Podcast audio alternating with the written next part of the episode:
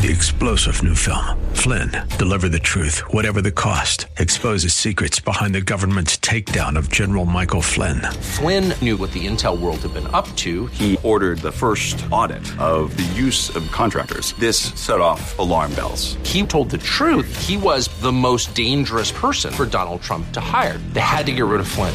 Flynn, deliver the truth, whatever the cost. Available now. Watch it today. Go to salemnow.com. Salemnow.com.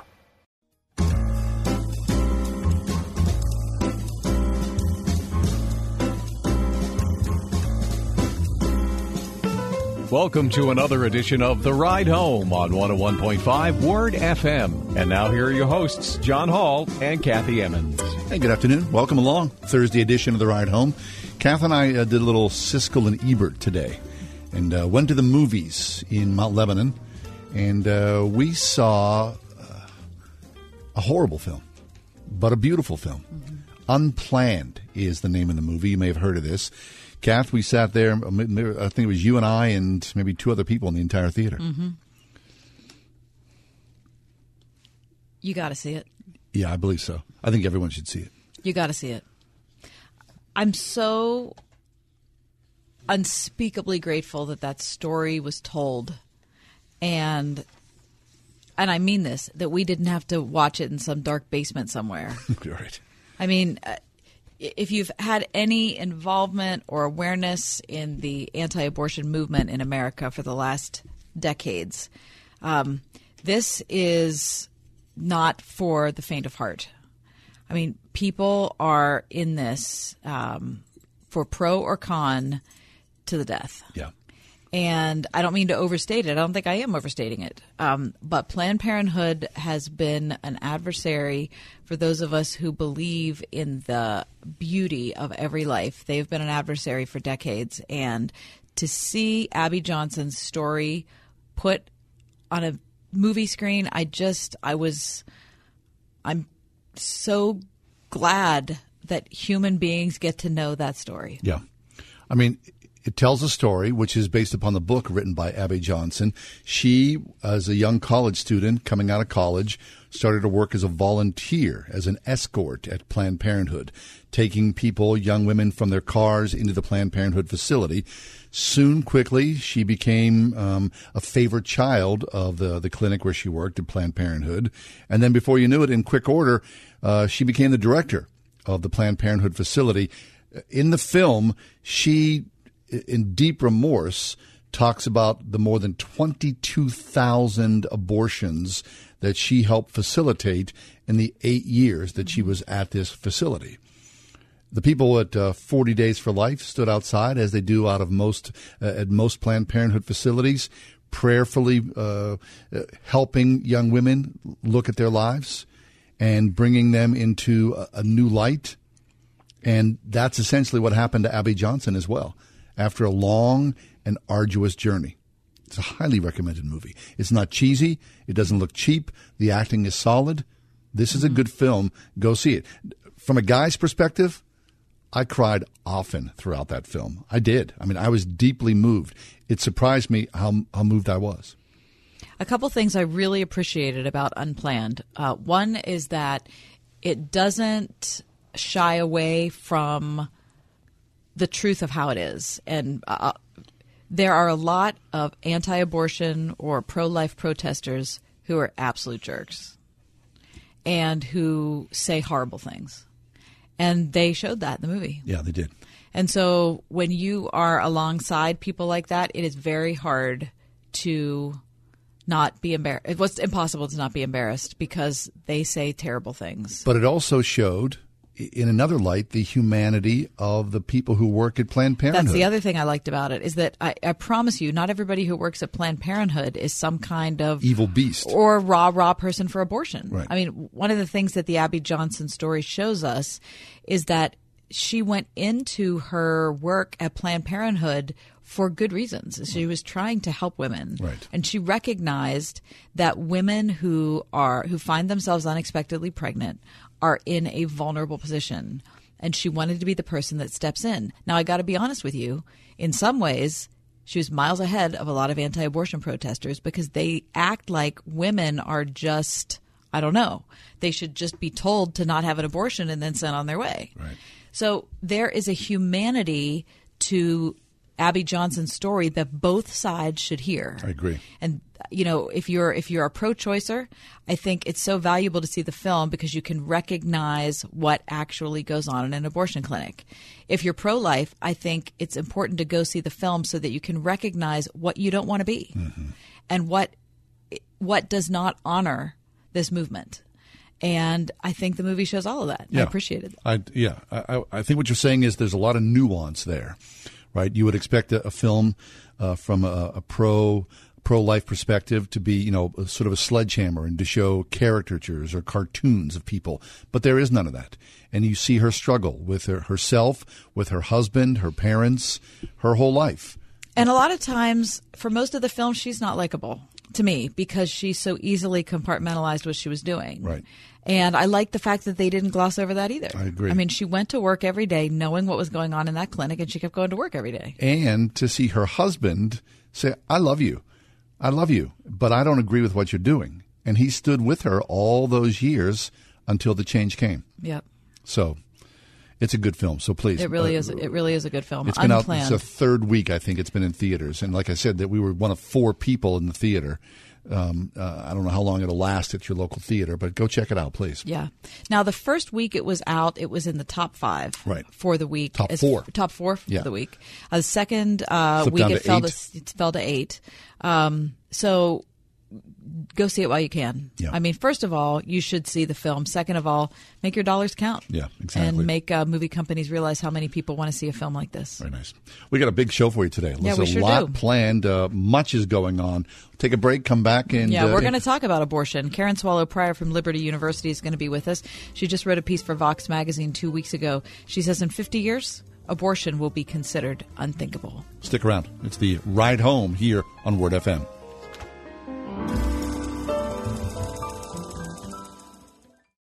One hundred one point five WORD.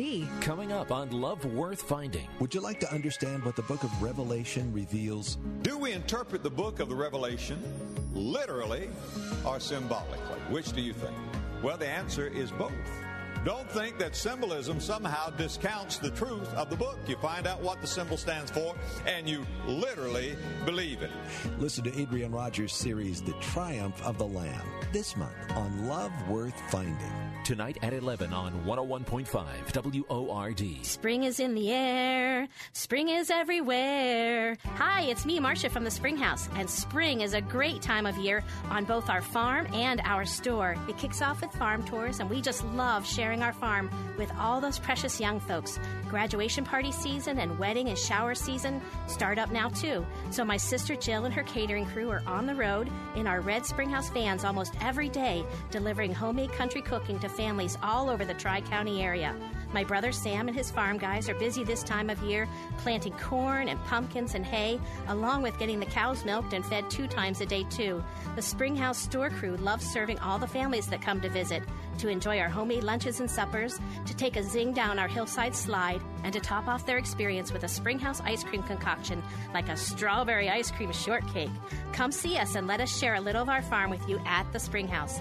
724 228 3339 or springhousemarket.com. Robinson Township Christian School celebrates a 40 year legacy of producing college bound, lifelong learners whose lives are marked by wisdom, knowledge, and a compassion for others.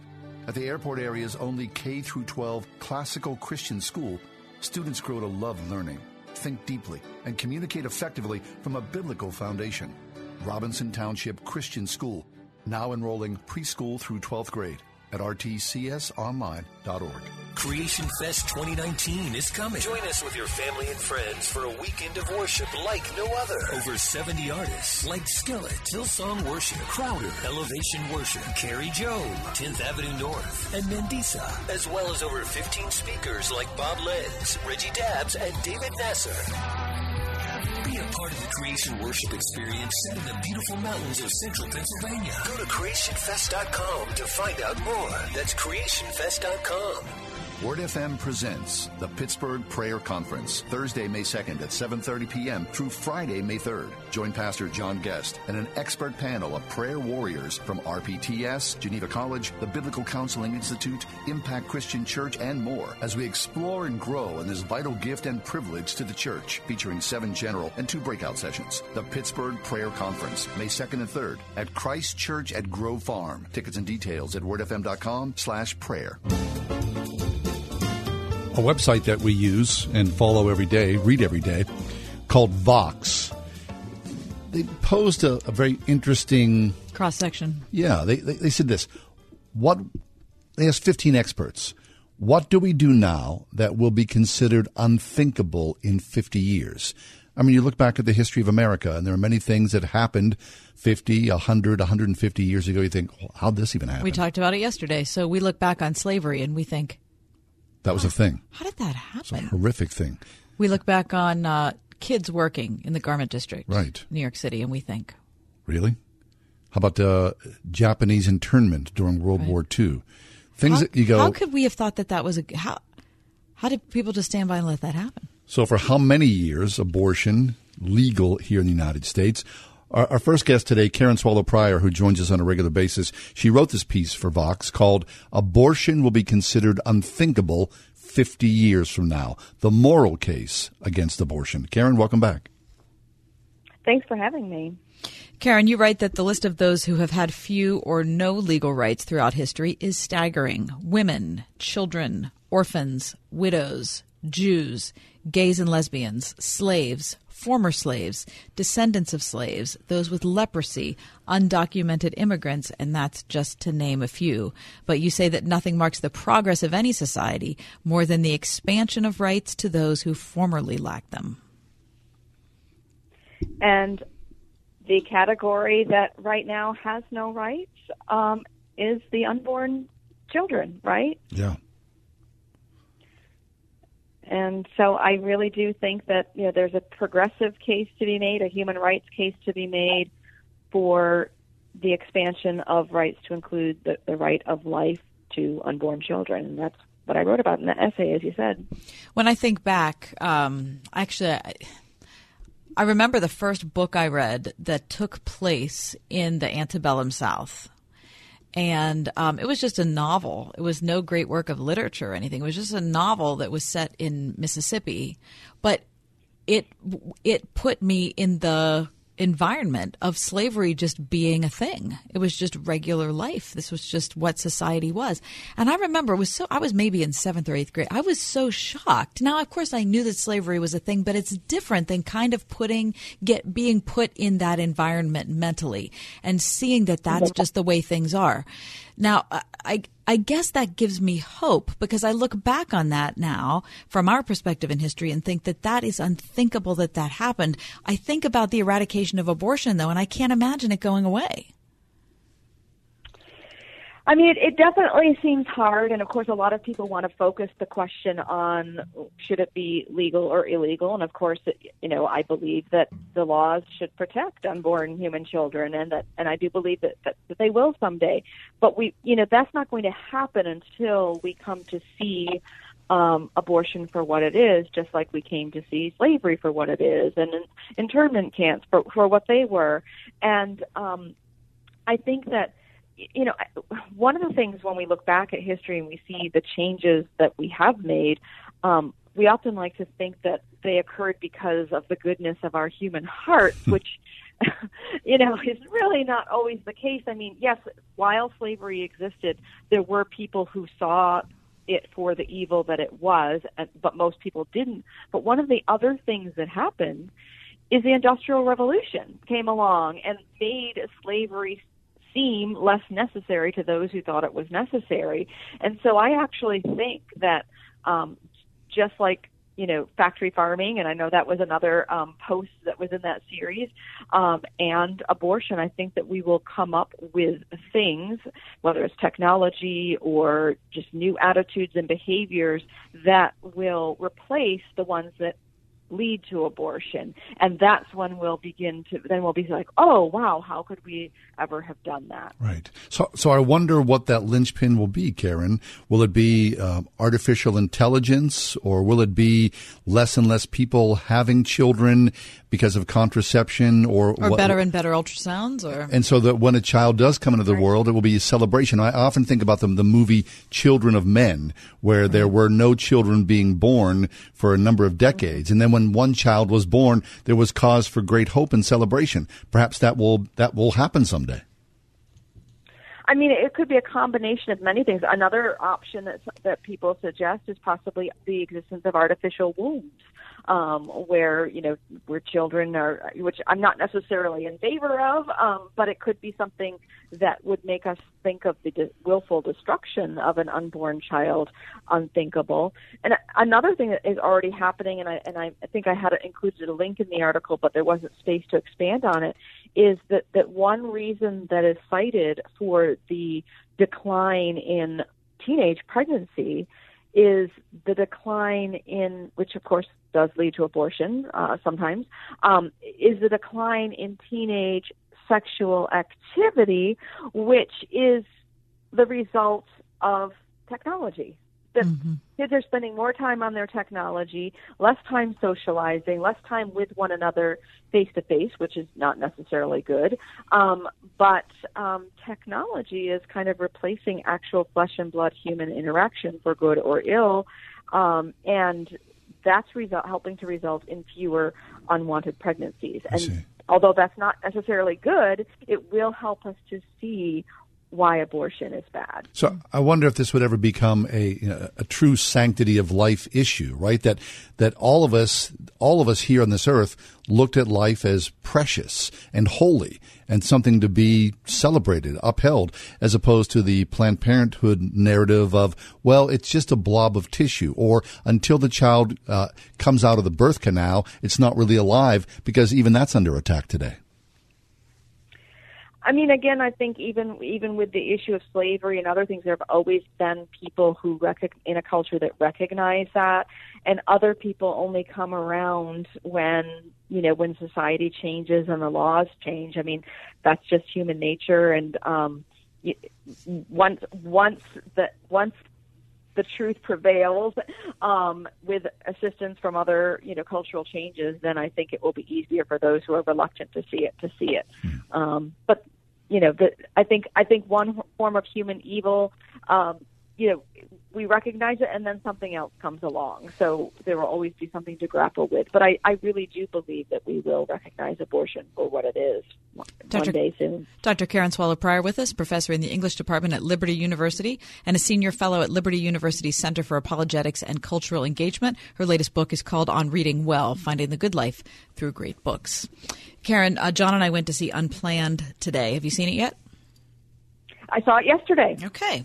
It's a, it, yeah, it's it's really a powerful film. I I, I sure you know I don't see a lot of Christian films, but um, this is this one really exceeded my expectations. It was it was very compelling. Yeah, I thought it was too. There was one scene in it that was particularly memorable for me.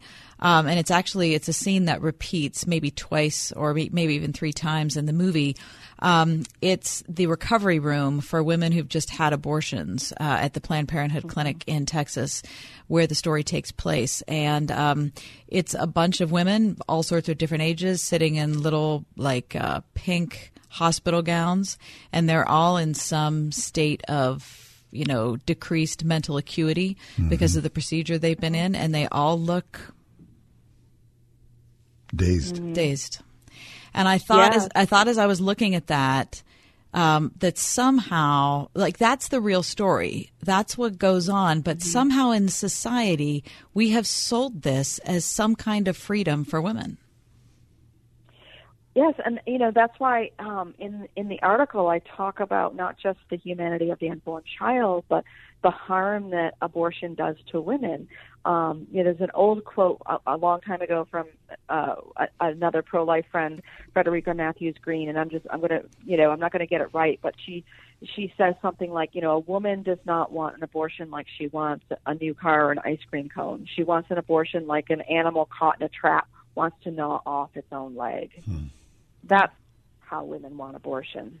Right. So not because it's So, Karen, as you look forward in the article for Vox, and as a, an English professor who is well versed in, in uh, classic literature, I wonder: uh, are there are there works of literature that you know of that are you know in the past that talk about that write about abortion, fictionalized or not?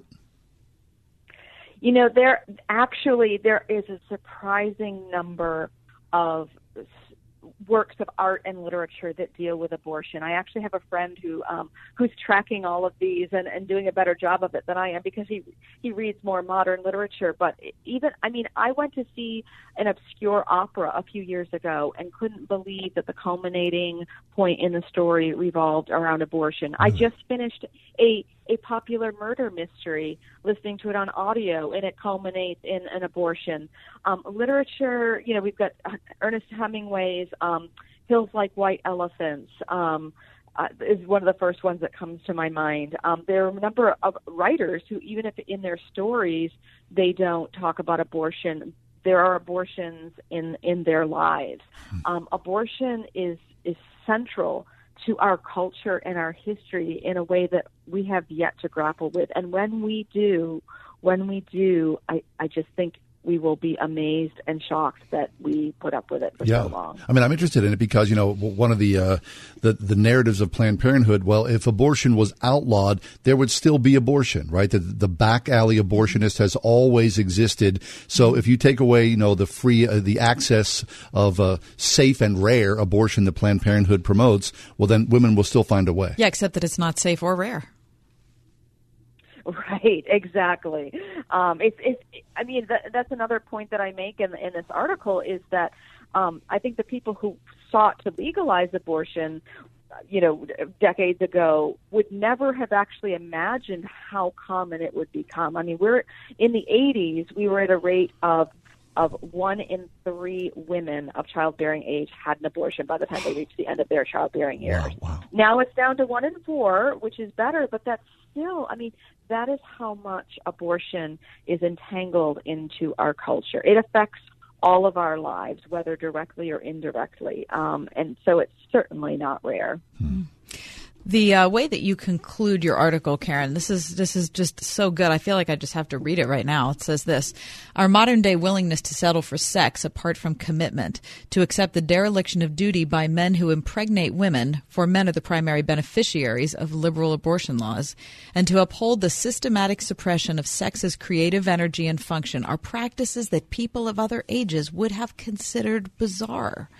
As we enter late modernity and recognize the limits of the radical autonomy and individualism which have defined it, the pendulum, the pendulum will correct itself with a swing toward more communitarian and humane values that recognize the interdependency of all humans. And when we do, we will look back at elective abortion and wonder, as we do now with polluting and with smoking, why we so wholeheartedly embraced it. Hmm.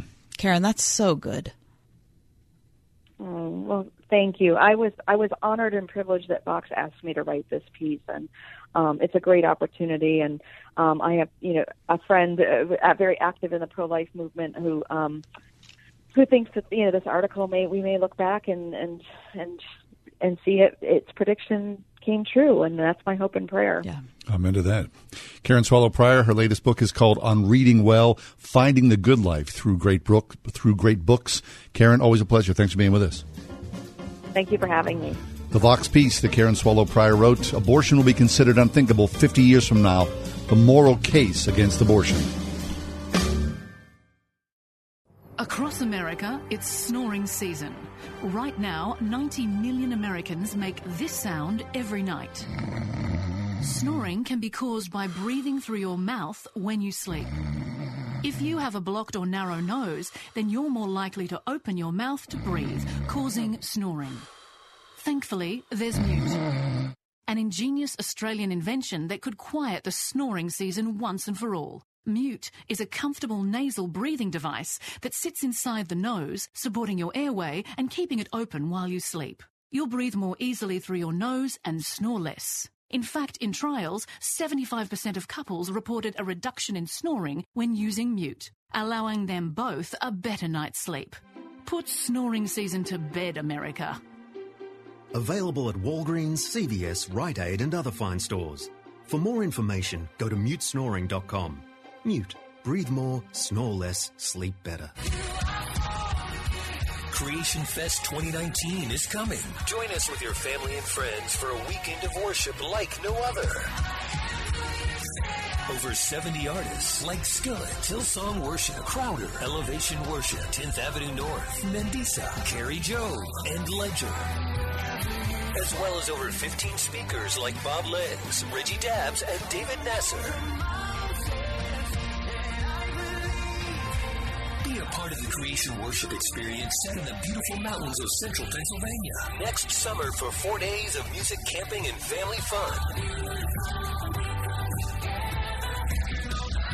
Creation Festival is returning to Agape Farm in central Pennsylvania, June 26th through the 29th. Go to creationfest.com to find out more. That's creationfest.com. It will be the highlight of your summer, maybe even your life. Got issues with youth or high school sports? Positive Coaching Alliance can help. PCA, a national nonprofit, offers more than a thousand free online resources for youth and high school sports coaches, parents, students, and administrators. Visit PCADevZone.org. Listen to your favorite Christian programs anytime on the One Place app. Download and listen offline. Stream to your car or automated home device. Download One Place at Google Play or the iTunes App Store.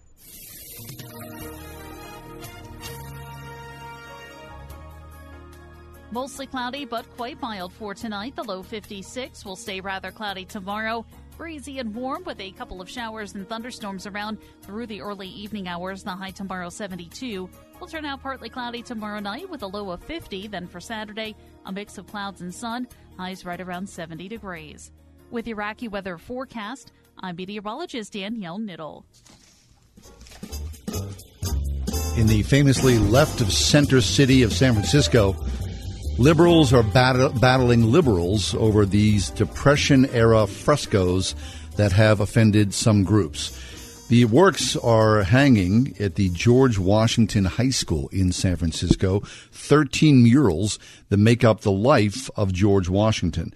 They were created in the mid 1930s by Victor Arnautoff, a social realist for the Works Progress Administration, WPA, an agency that was created under Franklin Delano Roosevelt for the uh, New Deal that provided public work jobs for the unemployed during the Great Depression. In one of the murals, George Washington points westward over the dead body of a Native American. Another depicts George Washington's slaves hunched over working in the fields of Mount Vernon.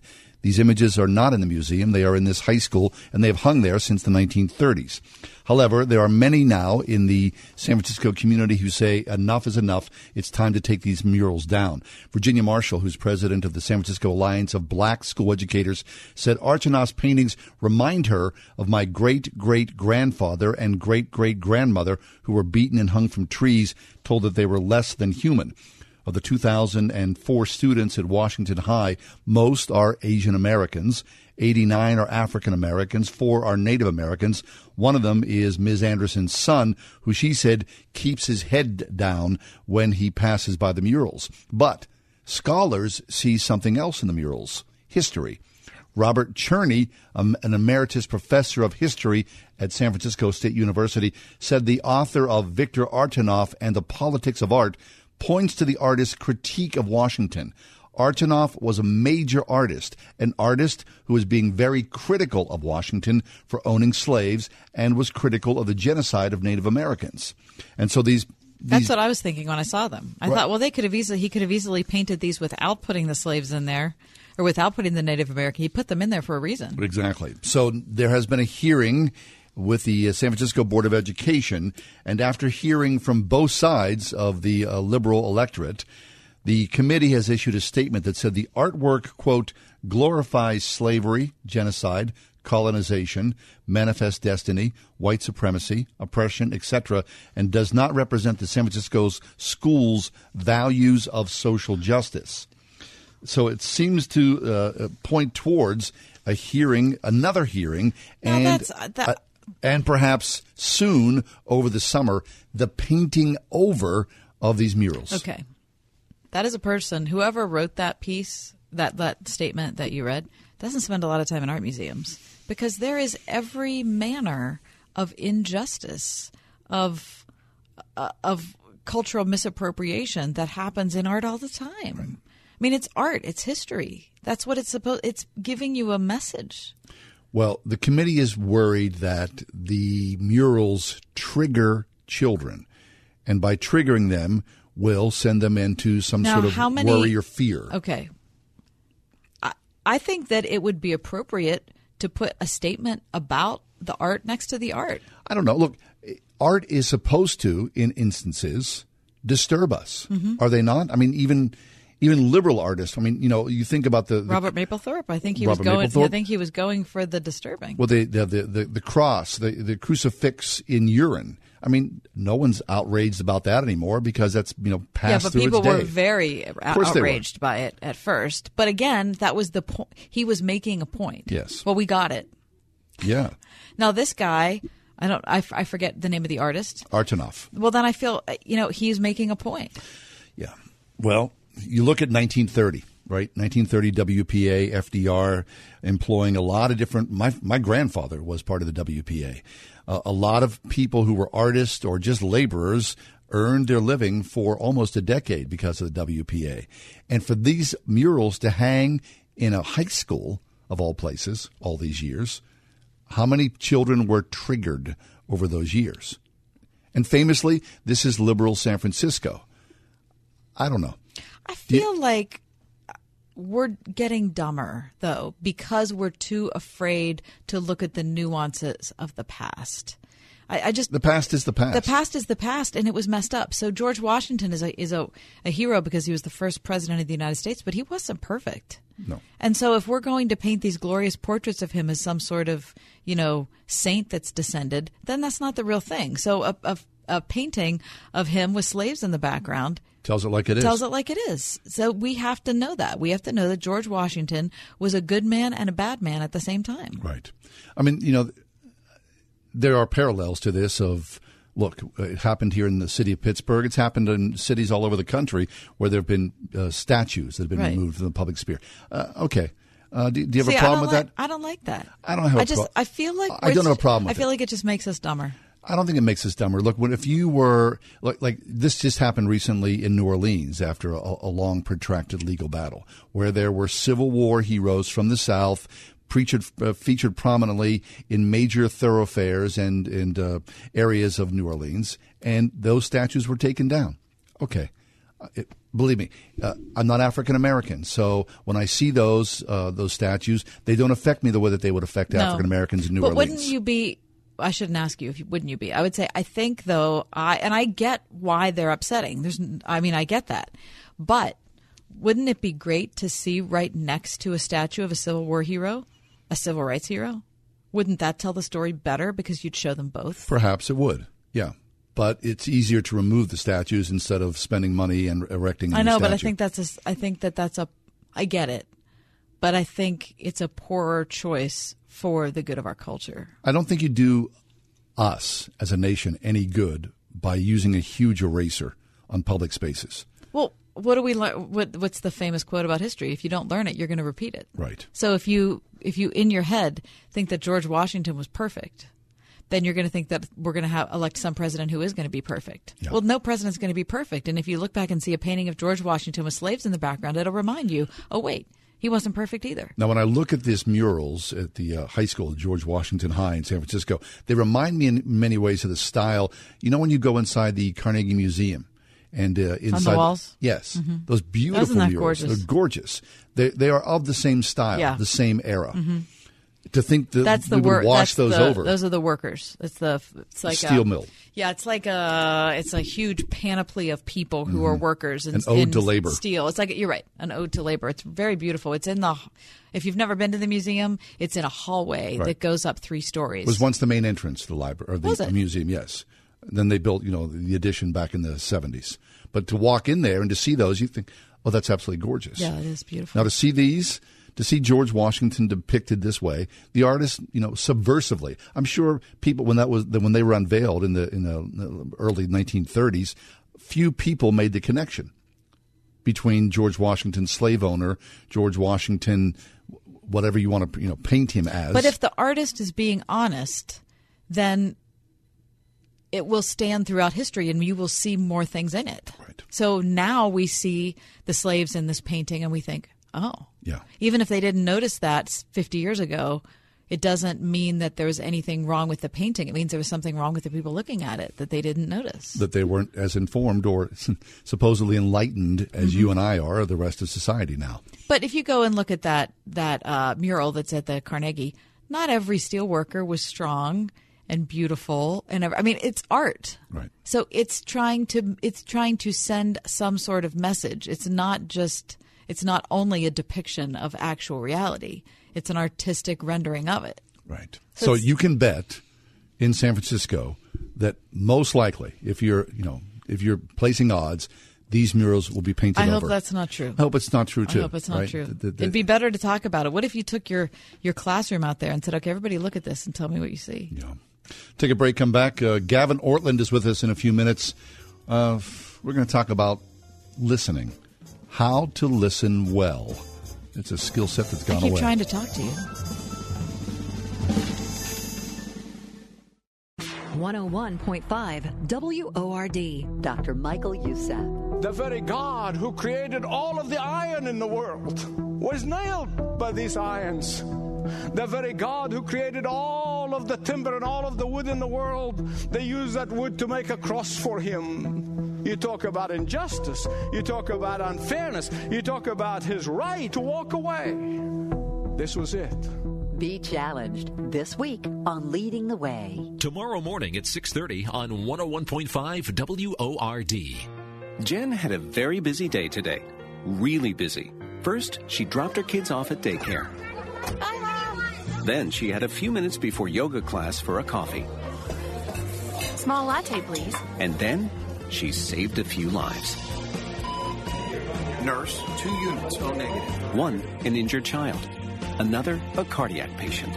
And then, a premature baby. All because Jen logged on to bloodsciencefoundation.org and made a financial donation. There, done. You see, local blood donors provide only about half of what is needed to treat patients.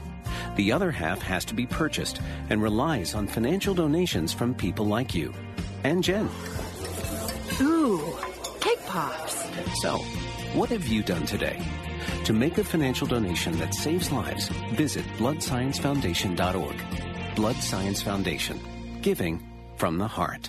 Introducing the new $5 biggie bag from Wendy's. It comes with a new bacon double stack made with a quarter pound of fresh, never frozen beef and topped with crispy applewood smoked bacon. Plus four nuggets, fries, and a drink all for just five bucks. That's right, just five dollars. The new $5 biggie bag from Wendy's is everything you could ever want. Well, at least for lunch. Try Wendy's new $5 biggie bag today. Biggie bag includes four piece nuggets, small fries, and a small drink. Fresh beef available in the contiguous U.S., Alaska, and Canada. Approximate weight before cooking. Price and participation may vary in Alaska and Hawaii. Sight and Sound Theaters invites you to a special event. Come to movie theaters nationwide for three days only. Noah, I will cover the earth with a great flood. A flood? You must build an ark. Come on board for one of the world's best known voyages in this original stage production filmed in front of a live audience. Lord, thank you. I couldn't have done any of this without you. Noah in movie theaters nationwide for three days only. For locations, visit noahevent.com. At Extreme Car and Truck in Bridgeville, find extreme accessories for all your dirty jobs, like hauling landscape supplies. Protect your vehicle with spray-on bed liners, tonneau covers, WeatherTech floor liners, and more. Say goodbye to dirt and grime inside and out with extreme detailing. Plus, lift kits, electronics, and remote starters. Always a favorite. Extreme Car and Truck in Bridgeville. For the extreme in all of us. At extremetruck.net. The market goes up and the market goes down. But one thing remains the same. Record low unemployment means there are still more job openings than people to fill them. And that means you have leverage. They're vying for your attention at WordFM's virtual job fair. Visit wordfm.com slash virtual for great local companies ready to offer you an employment upgrade. Isn't it time you got a raise? The virtual job fair, where many are called, but you are chosen at wordfm.com slash virtual.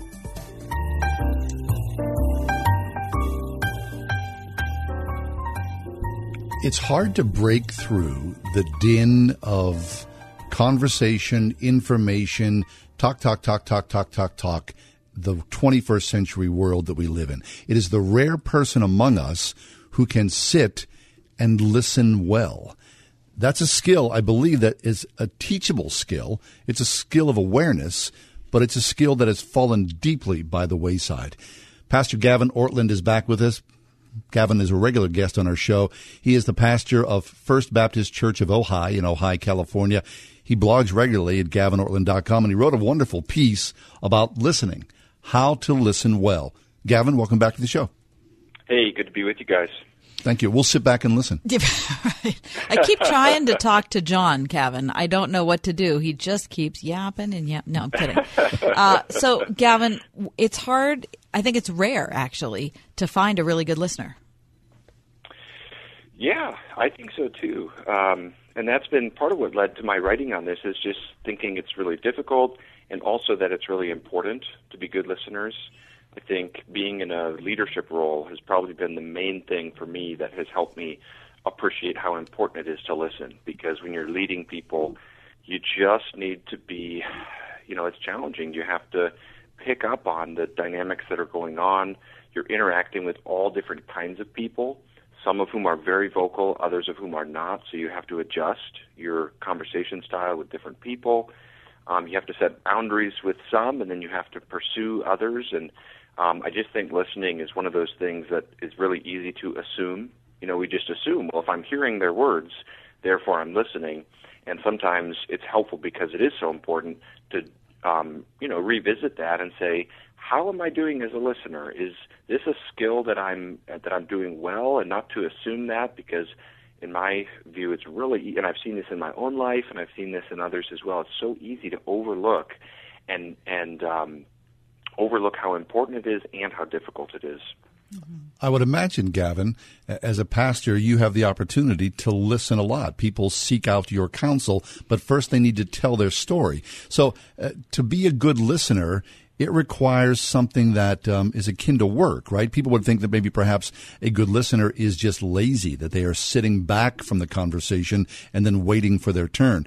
But I, I think maybe what you're talking about in your piece, that that's the total opposite, that good listeners are willing to sit back and listen hard so they take in what's necessary so they can respond. Exactly. Yeah, I think it takes emotional energy. It's a way to serve someone just in the same way that if you're serving them in a practical way, like mowing someone's yard or washing someone's car for them, it takes time, it takes effort. I actually think being a good listener is a way to serve people, and it takes energy. And sometimes we don't want to do it. That you know, the lazier way to do things probably is just to talk, just say whatever we think, or just or just not even think about it. Just kind of just function in whatever way is natural.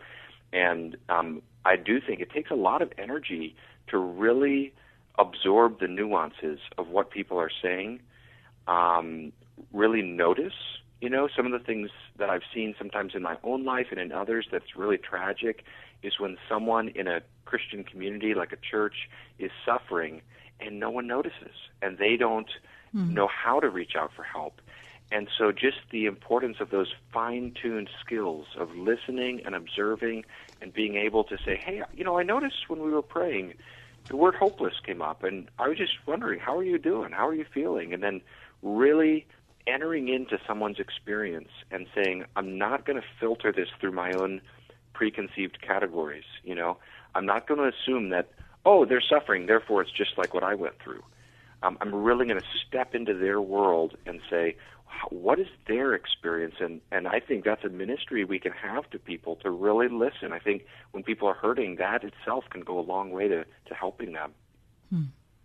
Gavin, what do you think about the preponderance of talking and not asking? It seems like that's a lot of the problem in all sorts of miscommunication between people, in issues between teacher and student, professor and student, pastor and congregant. Um, what, what, do you mean not asking? Well, it just seems as if we are eager to, and maybe it's a social media world, we're eager to kind of opine about what our view on something is without asking a question about maybe why something happened like it did. Yeah. Yeah, it, it seems like that can be a real easy default for us based upon our culture and the uh, value for self expression that is in our culture, which seems like it's more of a value for us in the modern West than it has been in other cultures. I think of like Eastern cultures where self expression really isn't uh, thought of as we do. Um, so I think it's a real danger for us to get too much in that mode where we just want to share our own thoughts and we don't really value someone else's contribution. And I would even say, I think that if we are, uh, if the gospel is really at work in our hearts day to day, it will create, I think, a desire to listen because it creates a humility that communicates, I don't already have all the answers. Mm-hmm. You know, I'm going to approach a conversation or a person with the awareness that whatever I see, um, it, it may be it, it may be 80%, it may be 90%, it may be 10%, but I really don't see a 100% because I'm not God. Um, and so I'm going to go into a situation or a relationship, uh, you know, humbly, saying I've still got more to learn, I've still got more to listen, and um, I think if we do that, it's amazing the things that we'll pick up on sometimes. Mm-hmm. Pastor Gavin Ortlund is with us. He is the pastor at uh, Baptist Church of Ojai in Ojai, California. So, uh, speaking of the gospel, which you did just a second ago, uh, Gavin, is there, I'm sure there is, there has to be biblical imperatives, right? Uh, the Bible must speak about listening. Yes. I think the book of Proverbs is really useful. Um, Proverbs, of course, teaches us a lot about wisdom, and one of the things that it speaks about a lot is listening. For example, um, uh, Proverbs twelve fifteen says, "The way of a fool is right in his own eyes, but a wise man listens to advice." um, mm. I heard hmm. someone once define uh, humility as teachableness.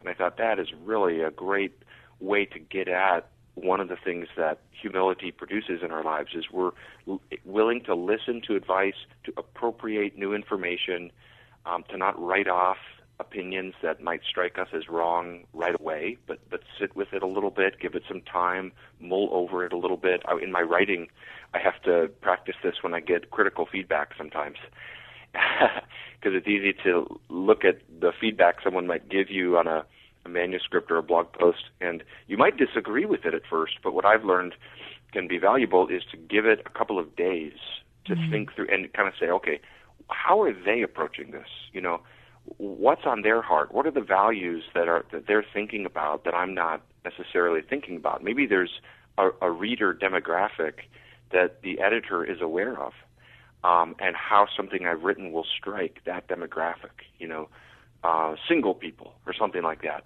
And I'm not thinking of that because I'm not an editor and they're more aware of that. And so I need to really take some time to kind of try to step into their shoes and see the world through their eyes and really listen. And um, I just think that's a really important skill for just throughout life, relationships, work setting, ministry, to really, you know, picking up the nuances of what people around us are saying, asking questions. Um, you know, when someone uses a particular word or describes a particular experience, not saying, "Oh, well, because I know what that word means, or I think I know what it means, or because I've had a, an experience like that, I know what they mean, and I'm interpreting their words through my own experiences." But rather saying, they might have had an experience I've not had. They might be using that word in a different sense and just really carefully listening. And as I say, I think it's just amazing sometimes the things we'll pick up on. Gavin Ortlund, Senior Pastor of First Baptist Church of Ojai in Ojai, California. He blogs regularly, gavinortlund.com. Gavin, thank you, my friend, for being here. Oh, great to be with you guys. Thank you so much. Always our pleasure. We love listening to Gavin Ortlund. He is a man of humility and wisdom. And Stick I bet around. he's a good listener, John. Do you think he is? He listens to us. Take it as it may. We're here at CreditRepair.com, the most recognized name in the industry when it comes to resolving credit report issues and getting that credit score up. With me, I got Aaron. Aaron, what happens when people call CreditRepair.com? A lot. Just one call gets any listener a free credit score, free credit report, and a free personalized credit evaluation right over the phone. In just a few minutes, you'll know exactly what's hurting your credit and get a personalized game plan to help restore it. And that can make a huge difference when it comes to getting those things that we want, like a new car, a new house, or even a brand new job. Absolutely. Your credit score is one of the first things lenders look at, and our proven process can help remove those unfair or inaccurate items like late payments and collections from your credit report. In fact, on average, people who have used our service have seen significant improvement in their credit scores month after month. What are you waiting for? Call creditrepair.com today. Call 800 851 5318. That's 800 851 5318. 800 851 5318. It's where the Sahara meets the Nile and the Mediterranean Sea. Only here exist the perfect conditions for growing the finest cotton in the world. I'm John Hall. Nowhere else can you find cotton so luxuriously soft and light, yet super strong and able to hold deep, vibrant colors, wash after wash. It's this very cotton Mike Lindell has used to create My Pillow's Giza Dreams bed sheets. Try them once and you'll never want to sleep on anything else again. And right now, get a special 30% off My Pillow Dream Sheets with free shipping. Use promo code WORD when you call 800 391 0954 or place your order at mypillow.com. 60 day money back guarantee if you're not completely satisfied.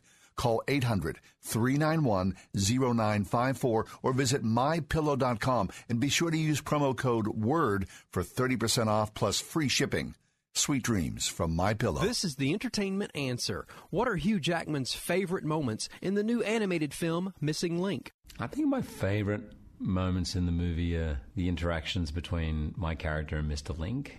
I think that odd couple relationship is funny. I love Zach's performance, and I just love seeing these two characters gradually start to get to know each other and understand each other and develop a friendship, and it's funny. Missing Link, rated PG in theaters April 12th. For this entertainment answer, I'm Matt Mungle. Hey, Mike, how's the house coming along? Needs a ton of work. The pipes are leaking, needs a new roof. The AC just broke. I just don't have time to do it all myself. You know anyone? Oh, just ask Home Advisor. They match you with the best local pros for any home project. Cool. Yeah, you can read reviews and book appointments online. What's it cost? Actually, Home Advisor is always free to use. Nice. I'll check it out. Go to homeadvisor.com or download the free app.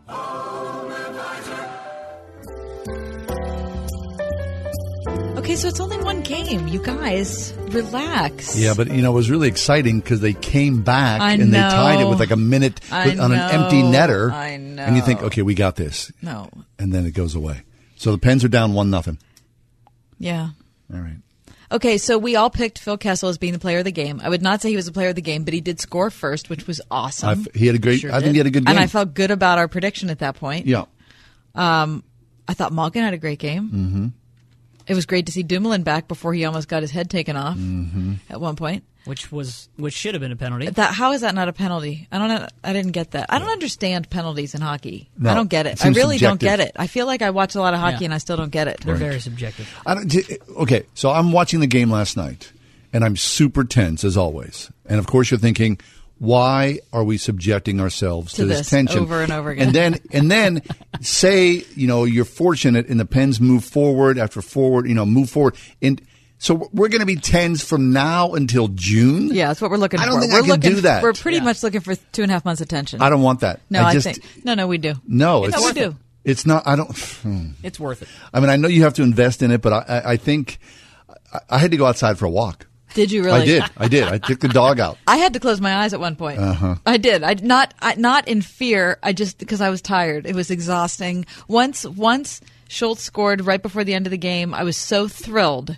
And then once it went into overtime, I thought I have to close my eyes for a little bit. This is That's too so funny because I was. I was laying back on my couch, relaxing, just watching What? it. I See, was. I the opposite. I mean, The- I was. I mean, still, was still slightly tense, but I, I think No. not. I think I know that this.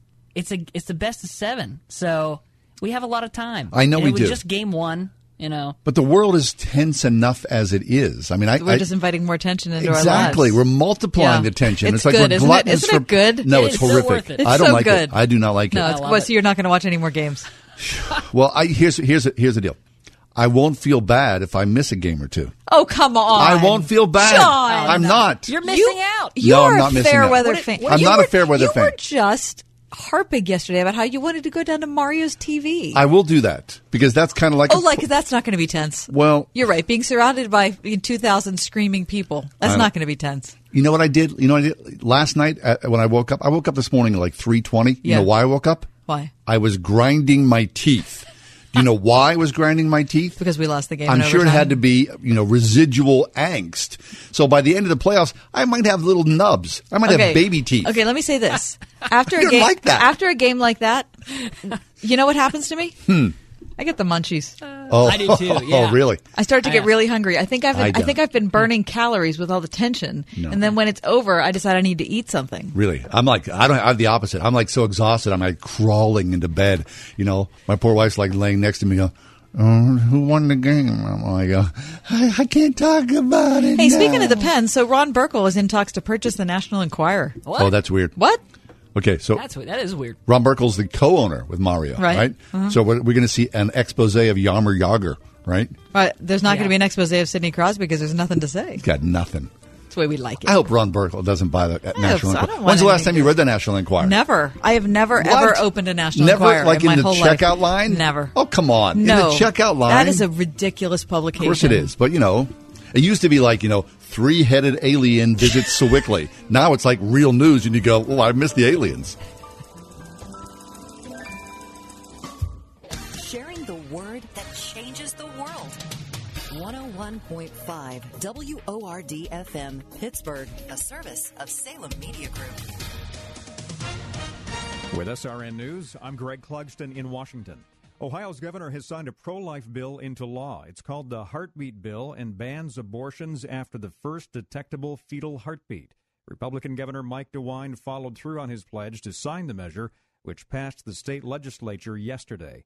WikiLeaks founder Julian Assange was arrested in London and hauled into court today. British Prime Minister Theresa May says Julian Assange was not arrested just for skipping bail in the UK. Arrested for breach of bail after nearly seven years in the Ecuadorian embassy.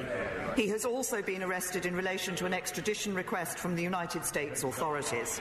During White House talks with the visiting president of South Korea, President Trump today said he's hopeful of working out a good deal with North Korea's leader.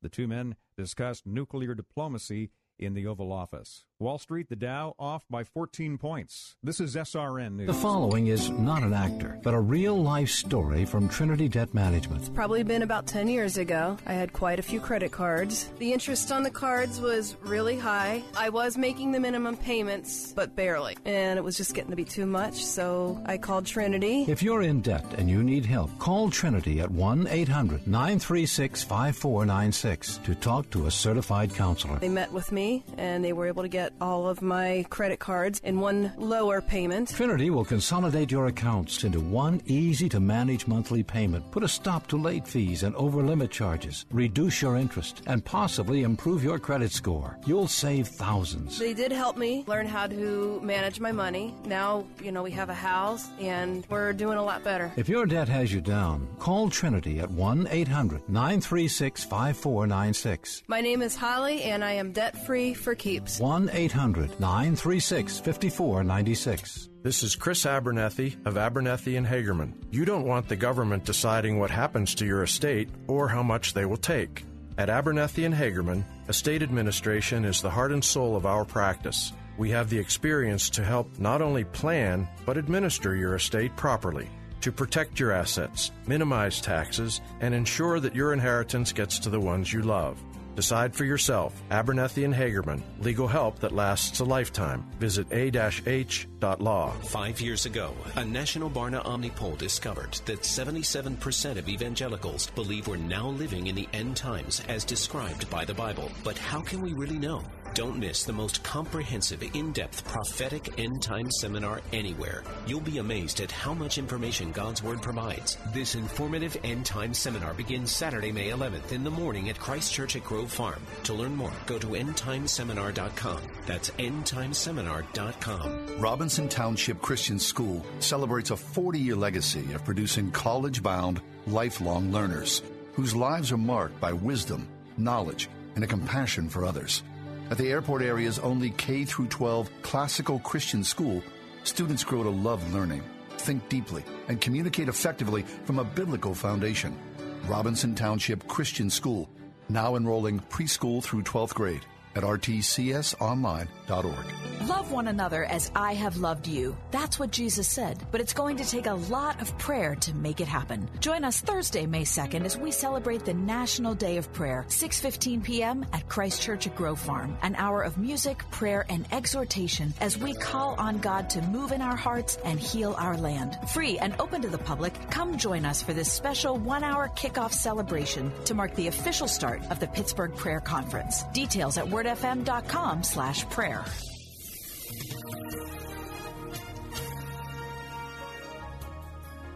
Mostly cloudy, but quite mild for tonight. The low 56 will stay rather cloudy tomorrow.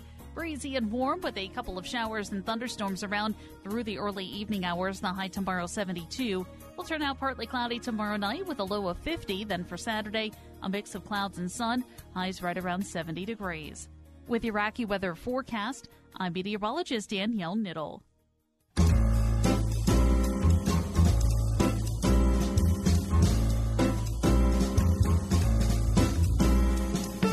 Welcome to another edition of The Ride Home on 101.5 Word FM. And now here are your hosts, John Hall and Kathy Emmons. Greetings. Good afternoon. You know, we've gotten used to the warm weather and the sunny skies.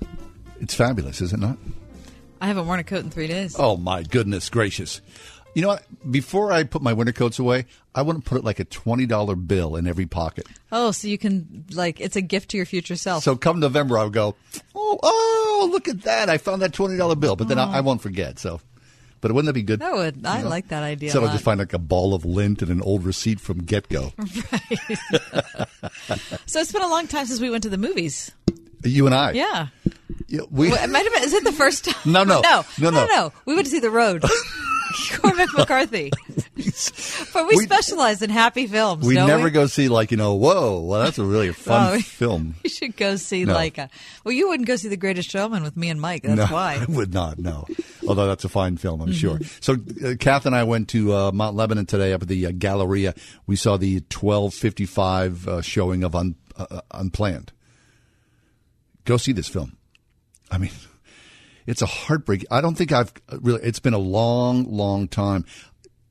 You know what's surprising? When you cry at a movie, I'm surprised by the depth of emotion that I have that comes upon me as I'm watching the movie. I mean, all of a sudden, you know, you don't, emotion's weird like that, isn't it? You're not even thinking about it, and all of a sudden, Mhm. I find myself weeping.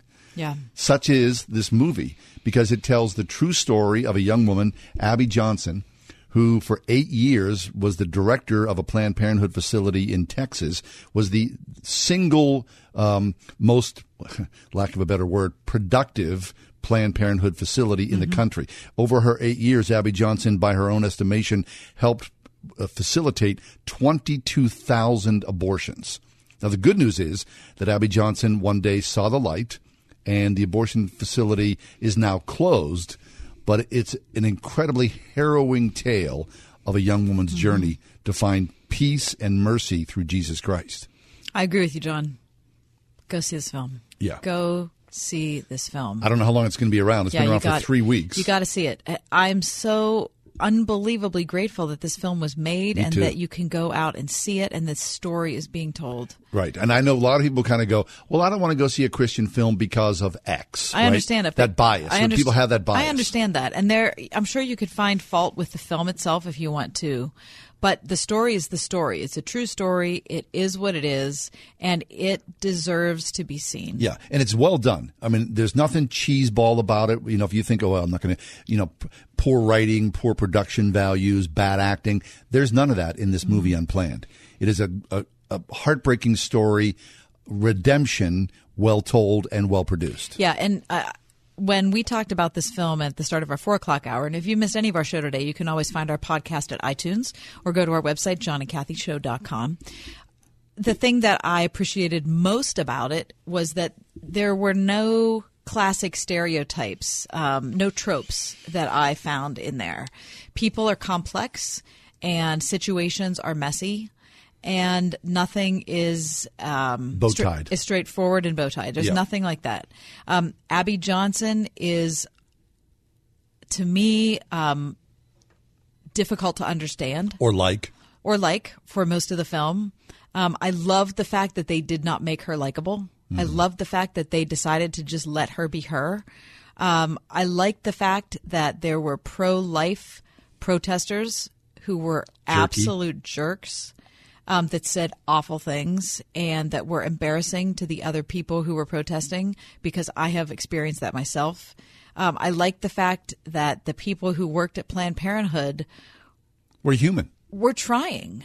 There, it's not that they're all a bunch of evil people who are trying to kill babies. They're people who are trying to help women. Um, I disagree with the with the perspective they have on what it means to help women, but it doesn't mean that they should be treated with anything less than respect and care. Um, I, I felt like it was a real story. It had a lot of stuff in it that made you think, "Huh, I never looked at it that way." Right. But th- there are several scenes, and, and we've talked about this before. It's ironic because a film about abortion receives an R rating. And why does it receive It's an R rating? Because they show an ultrasound of an abortion taking place. An actual abortion. It's not for the faint of heart, believe me. And it is heartbreaking It to see. It truly is. But listen, you need to see it. This is what is happening in our country. Don't turn your eyes away and act like you didn't know or you did it is you need to train your eyes upon it and you need to watch it because that is the truth. Yep. Don't So- hide from it. That's what it is. So it's going to be around, uh, hopefully, for a while longer. As long as it p- continues to perform well enough at the box office, the theaters will continue to book the film.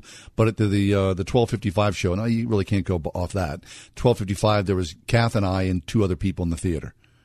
So uh, it won't stick around if that's the you know the, the box office totals for this week. Yeah, so Let's while you can go to see this film, honor the story. Yep. Um, there are, I, I can't imagine how many stories could be told about women who have had an experience at Planned Parenthood, but you're not going to hear those stories unless you're working in a counseling facility with women, which I did for a long time. And so I know some of those stories. Mm-hmm. But if you will never be in that position, then go see this film so you can have an understanding of what's involved in this issue. And what's involved, it's not just babies, it's the lives of real women that are forever changed, forever changed when they walk in that door of, an abortion facility. Yep, Uh, and the uh, the subject of that film, Abby Johnson, will be with us on Monday's show at five forty. So we'll get to have a real conversation with Abby Johnson. We'll take a break and uh, come back in a few minutes.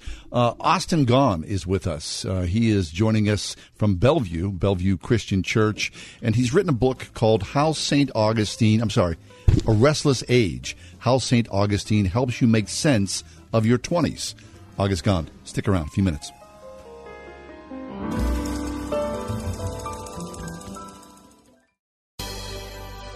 101.5 WORD. Here's Dr. Charles Stanley. Would you say that prayer is a vital, integral part of your daily life? There is no way for Jesus Christ to be the center of my life in all practicality unless I am a praying man. There is no way. Hear the series Learning to Pray the Bible Way this week on In Touch with Dr. Charles Stanley. Tomorrow morning at 8:30 on 101.5 WORD. If your family depends on your income and something happened to you, what would happen to them? You need life insurance, and SelectQuote can help you get it at a price you can afford. SelectQuote found Jacob, 40, who's in excellent health, a 10 year, $500,000 policy for only $19 a month. Not in perfect health? Don't worry. SelectQuote found Tanya, 40, who has type 2 diabetes, a 10 year, $500,000 policy for only $32 a month. We shop companies like Protective, Prudential, American General, and others to find you the company with the best rates. Give your family the security they need at a price you can afford. For your free quote, call 1 800 880 7474. That's 1 800 880 7474. Or go to selectquote.com. That's 1 800 880 7474. Select Quote. We shop, you save. Get full details on the example policies at selectquote.com slash commercials. Your premium could vary depending on your health, issuing company, and other factors. Not available in all states. Hey, Pittsburgh, this is Tunch Ilkin for my good friends at Colussy Chevrolet. If you've been thinking about a new car, there's never been a better time to buy than right now. This month, only Colussy will give you $1,000 above Kelley Blue Book trade in value on your current vehicle. Plus, you can save up to 20% off the MSRP on select Chevy Trax and Equinox. So remember, you can buy with confidence knowing the team at Colussy has been serving Pittsburgh for over 100 years. Check them out at Colussy.com. Chevrolet, find new roads. Hi, I'm Mike Ditka. On the field, they called me Iron Mike. But some days, even Iron Mike can feel a little rusty. So I turned to Blue Emu. Blue Emu's non greasy, deep penetrating formula gets down deep for big time comfort. And more importantly, it doesn't leave me smelling like a locker room. Now, if you excuse me, I have some yelling to do. You hit like old men. Blue Emu. It works fast and you won't stink. As soon as we're back out in our yard, yep, we get company. Dandelions, lurking crabgrass, and weak thin grass. But Scott's Turf Builder Triple Action takes care of them all. Now, with one bag, you can kill weeds, prevent crabgrass for up to four months, and feed for greener grass. Triple action so your lawn thrives, guaranteed.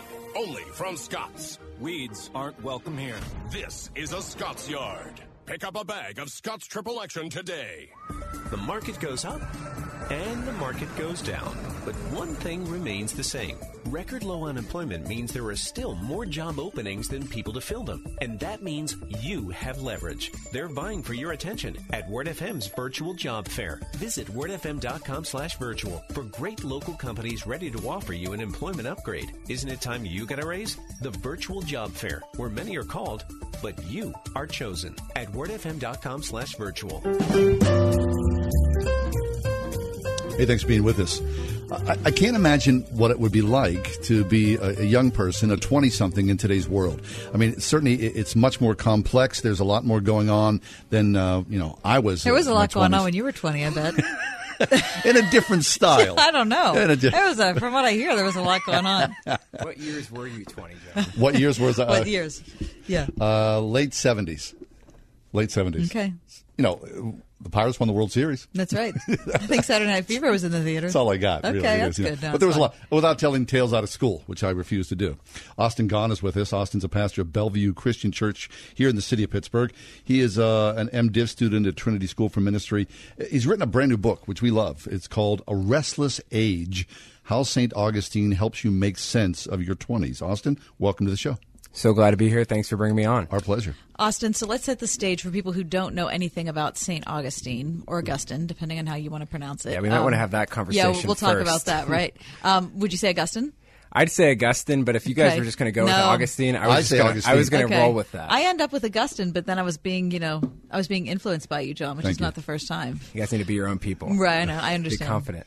So, um, so you, you start out the book by saying that if uh, Augustine had an Instagram, it would be awesome Yeah, he would have been crushing it. in all the cool places. Yeah, he lived in the most amazing cities of the Roman Empire all before he was 30. He had a long-term relationship. He had some some killer jobs, and all this was happening all throughout his 20s. And so again, if he had social media, Oh it would have looked pretty legit. Right, exactly. And people would have been very clinically depressed if he was their friend, right? That would have been the effect. Um, but of course, if anyone's read his book Confessions, which is mandatory reading for a lot of undergrads, um, whether even you're in theology or not, just as a, as a point of history, he was a man absolutely filled with angst of all sorts. Talk about what troubled Augustine.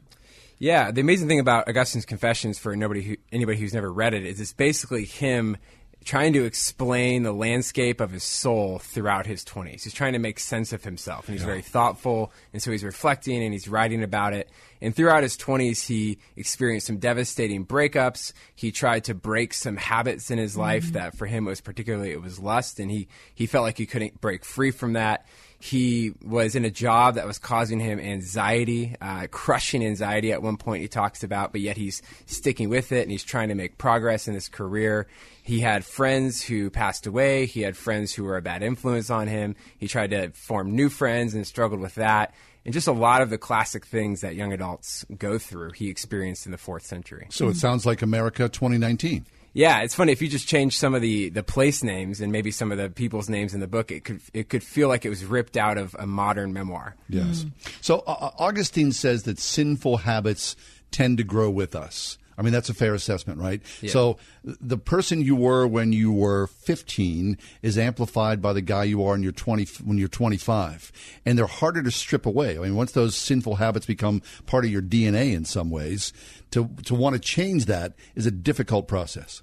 Yeah, there's a lot going on with habits from neuroscience and then also how, how spirituality shapes that as well. And one of the things Augustine talks about, like, is in his teens, he had started some habits that were seemed innocent enough, but as he grew into his 20s, they became less and less manageable. And then by the time he was at 30, they felt like they were impossible to break. There's actually a, a, clinical psychologist named Meg Jay who talks about in your 20s, your brain is particularly plastic. It's very malleable. You can shape it. It's like wet cement. But as you move toward 30, it begins to harden and it begins to take a lot more work to change. Mhm. So there's a lot going on as you're moving through your teens and, and then ultimately into your 30s. hmm Talk about Augustine's uh, mom. Monica? Yeah. Well, she was one of those moms. She's she's an amazing woman. First, let's put it that way. She's one of those moms who was praying for Augustine, who wanted Augustine to grow up to be a godly man.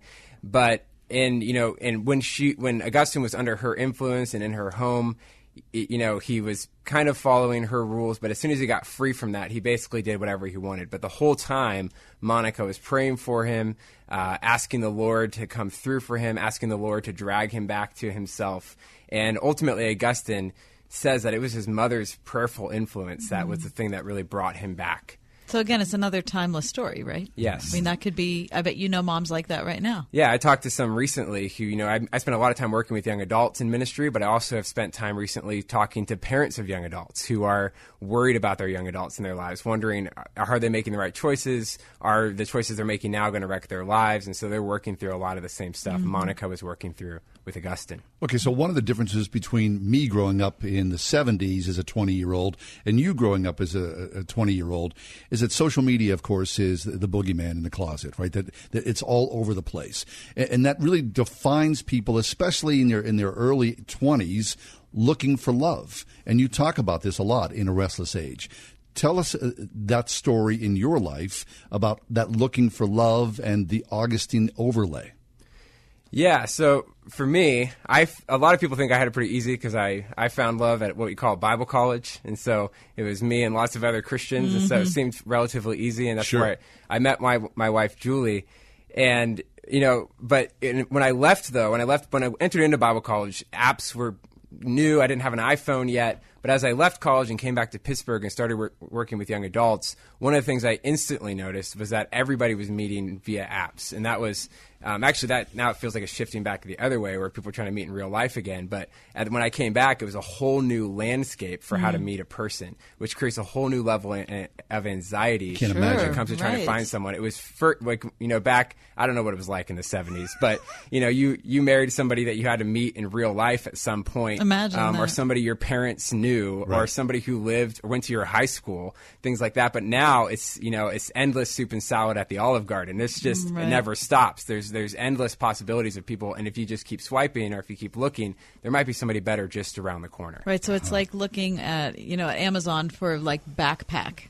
And you can see the first 10, but then if you go to page two, you're going to find 10 more. And if you go to page three, you're going to find 10 more. And it just goes on and on and on and on. Yeah. Which just reveals, again, you know, the similarity between where we are now and where Augustine was, where our, the most famous quote, our hearts are restless until they find their rest in you. Yes. Right. Which is the, the line that most people know from the book. Yeah, and that comes right out of the opening page of Augustine's Confessions. And that's really what shapes my book as well, is that in the book, I talk about how we're on five basic young adult searches searches for answers, habits, belonging, love, and work. And those are working with young adults. That's just kind of what I've pinpointed. And what I realized in rereading Augustine's Confessions is that those are universal in a sense, Mm. in that they, you know, maybe some of the conditions change and some of the way culture influences that changes. But Augustine experienced those five searches as well. But what Augustine helps us see is that a lot of us were doing those searches for answers, habits, belonging, love, and work, and we're searching for rest. But Augustine says actually none of those things are going to give you rest. That you can only find rest in Christ. That if you're looking for rest in those things, a sense of joy, fulfillment that can't be taken away, you're never going to find it there. And but if you find rest in Christ, then you're free to enjoy love and work and belonging for what they are, rather than trying to make them into a god. So that message to a 20 year old, how is that received today? As you talk to, to young adults, or, I mean, churched or not or unchurched, are are young adults willing to even go into that road? I think the word restless tends to resonate. I think when a Mm. lot of people when you when you say the word restless or when I've I've asked people if you had to describe young adulthood in one word what you're feeling, many of them have said the word restless. And you know, they don't know maybe the spiritual significance of that word or even there's this sense that I'm not finding what I'm looking for. Like I open the book with that that lyric from Bono and U2, which Mhm. he Yeah. wrote in his 20s Yep. of I still haven't found what I'm looking for and I'm looking for it everywhere. Maybe they wouldn't call it rest, but that's how the Bible names that feeling of looking for something that you were made for, looking to order your life around something that your life was designed. Uh, the, the way your life was designed. I And so see. people are looking for that. And restless is a word that sometimes comes to mind or it describes what they're trying to say. So, d- despite that restlessness, I mean, when you look at, I, I think, Christianity in the 21st century, uh, especially in this media landscape, for, and for people who are unchurched, they look at us as believers in Christ oftentimes as outliers or hypocrites or frauds. W- What is that conversation like for you to look at the authentic Jesus and to bring that to people who are who are restless? I think when it comes, yes, that's again that's how people perceive Christianity a lot. But Yeah. I think this message breaks through. I think you know, I think one of the reasons that Christianity is perceived that way is because there's a difference between what we say we believe and then how we act, Mhm. and that often what you find is that we tend to still look for, even after we've claimed to find Christ, we still start looking for rest in all these other places. We have to come back to rest in Christ all the time. No matter whether you're in your 20s or your 30s or whether you were born in the 70s, you still have to come back and find rest in Christ. But I think what happens with Christians and the way we come across as frauds and hypocrites is we end up doing the same thing as everybody else. And we start looking for rest in work or rest in our love lives or rest in belonging and all these other Mhm. sorts of things. So, in in the book, A Restless Age, you sort of give like a, a little primer of how to make your own confession. Yeah. Tell us that.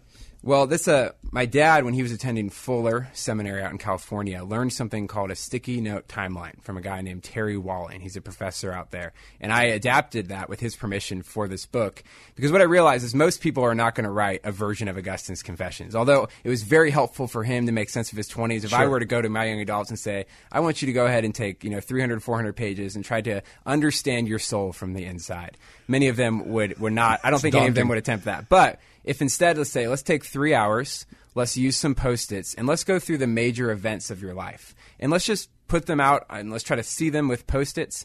And then let's see which of those events were negative, which were positive, and let's see if we can see where God was interacting with you. Maybe God was using a person or a circumstance to draw you toward Himself. And you could you could even do the same with Augustine's Confessions. You could put the whole thing on post its if you Mhm. wanted.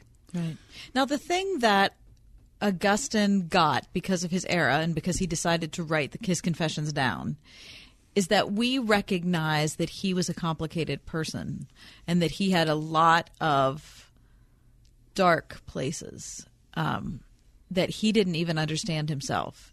And he was willing to put those down and to be known as the whole picture. That's the problem with social media is that we don't let the whole picture out.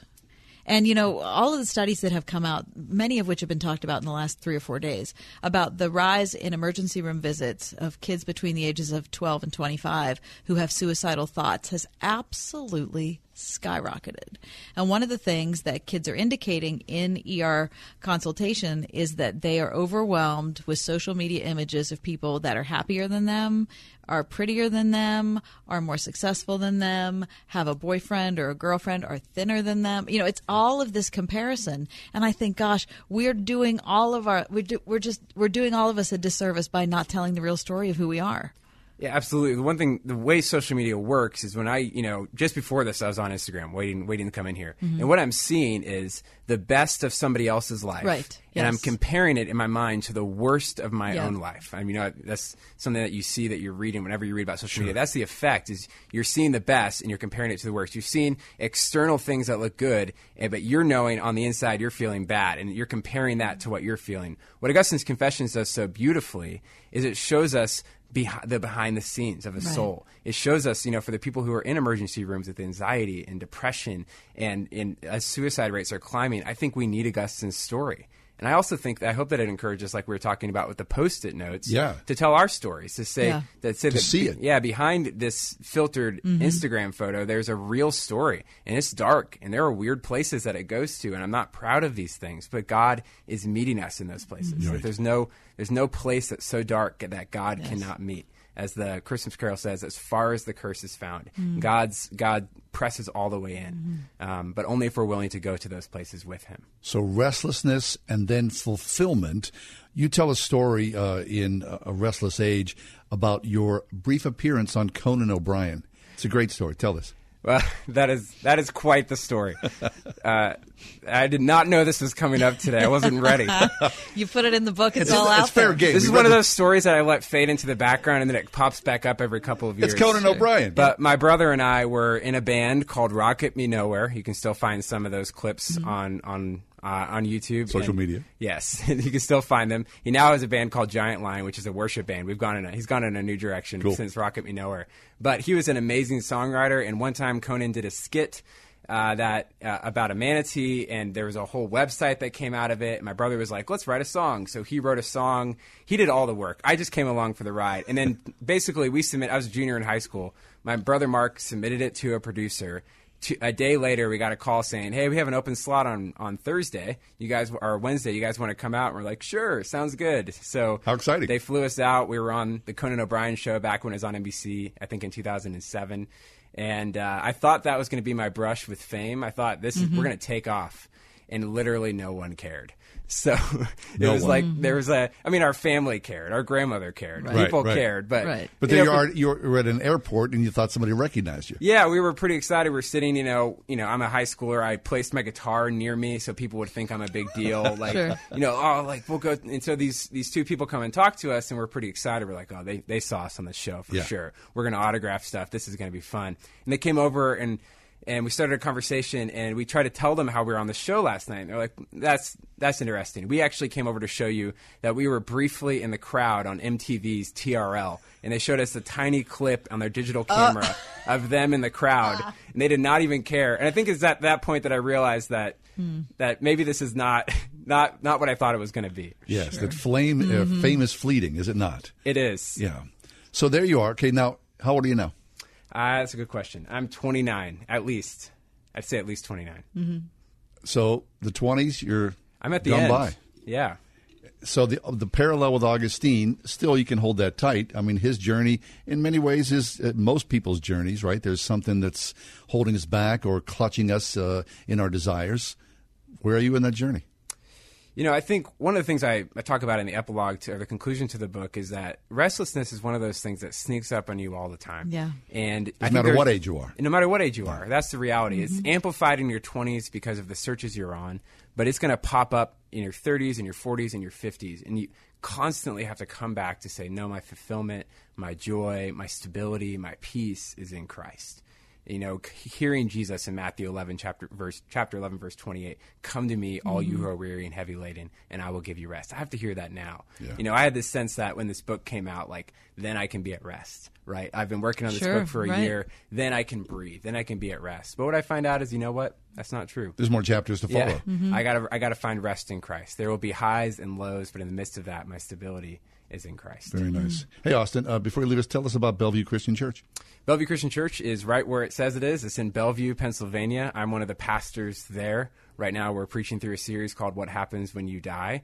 You know, nothing, you know, nothing too lighthearted. Sure, But right. As, Come we're, on as in. we're leading up to Easter, and uh, so, and it's a great church. I love that church, and I also want to mention Trinity School for Ministry. I know Yeah. you guys have had our president on in the past, Sure. and it's an amazing school for those who are thinking about going further, becoming a pastor. Um, this is a, this school has been perfect for me. Even I'm not an Anglican, but I ended up there, and it's it's changed my life in some dramatic ways. Wonderful. Well, listen, we really enjoyed the conversation, and A Restless Age is an excellent work. So kudos for all that. Hey, thank you for bringing me on. Yeah, it's our great pleasure. Uh, Austin Gahn, uh, A Restless Age How St. Augustine Helps You Make Sense of Your 20s.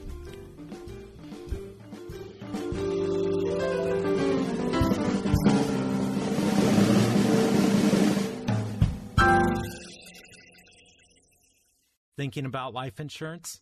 What if you could make one free phone call and learn your best price from nearly a dozen highly rated price competitive companies? Well, that's exactly what happens when you call SelectQuote Life. For example, George is 40.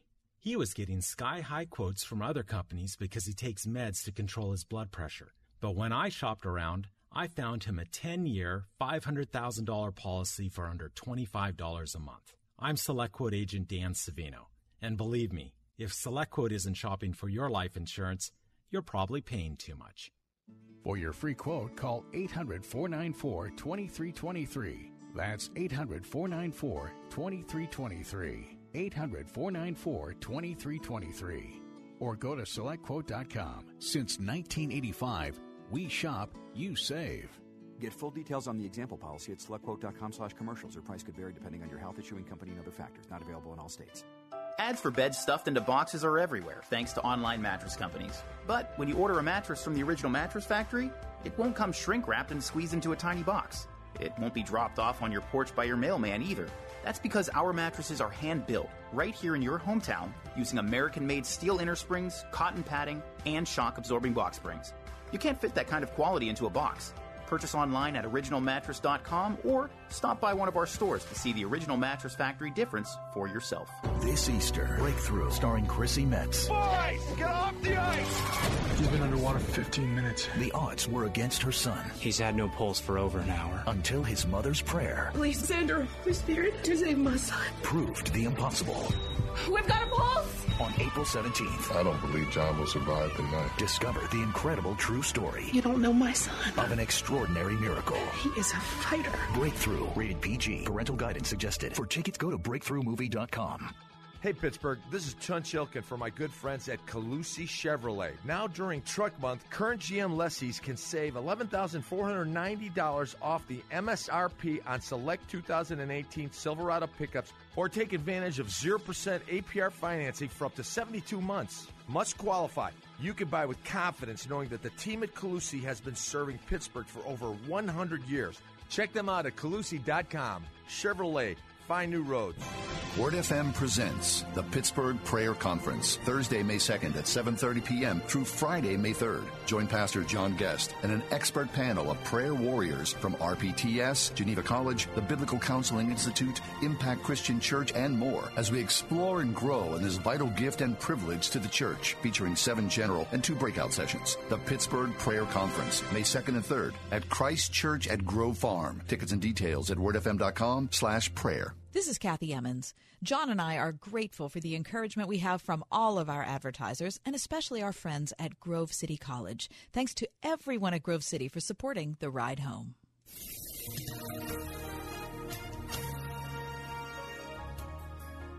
Mostly cloudy, but quite mild for tonight. The low 56 will stay rather cloudy tomorrow. Breezy and warm with a couple of showers and thunderstorms around through the early evening hours. The high tomorrow 72 will turn out partly cloudy tomorrow night with a low of 50. Then for Saturday, a mix of clouds and sun. Highs right around 70 degrees. With your weather forecast, I'm meteorologist Danielle Niddle.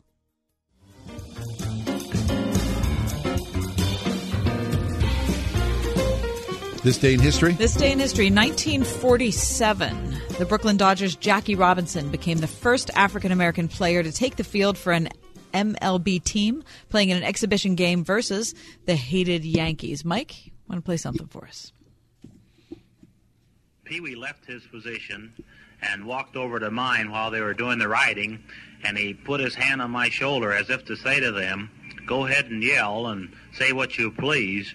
Uh, the only thing that matters as far as Pee Wee Reese is concerned is that uh, Jackie Robinson plays as well as he possibly can for the Brooklyn Baseball Club and that he conducts himself in a manner that makes him worthy of being a member of the team.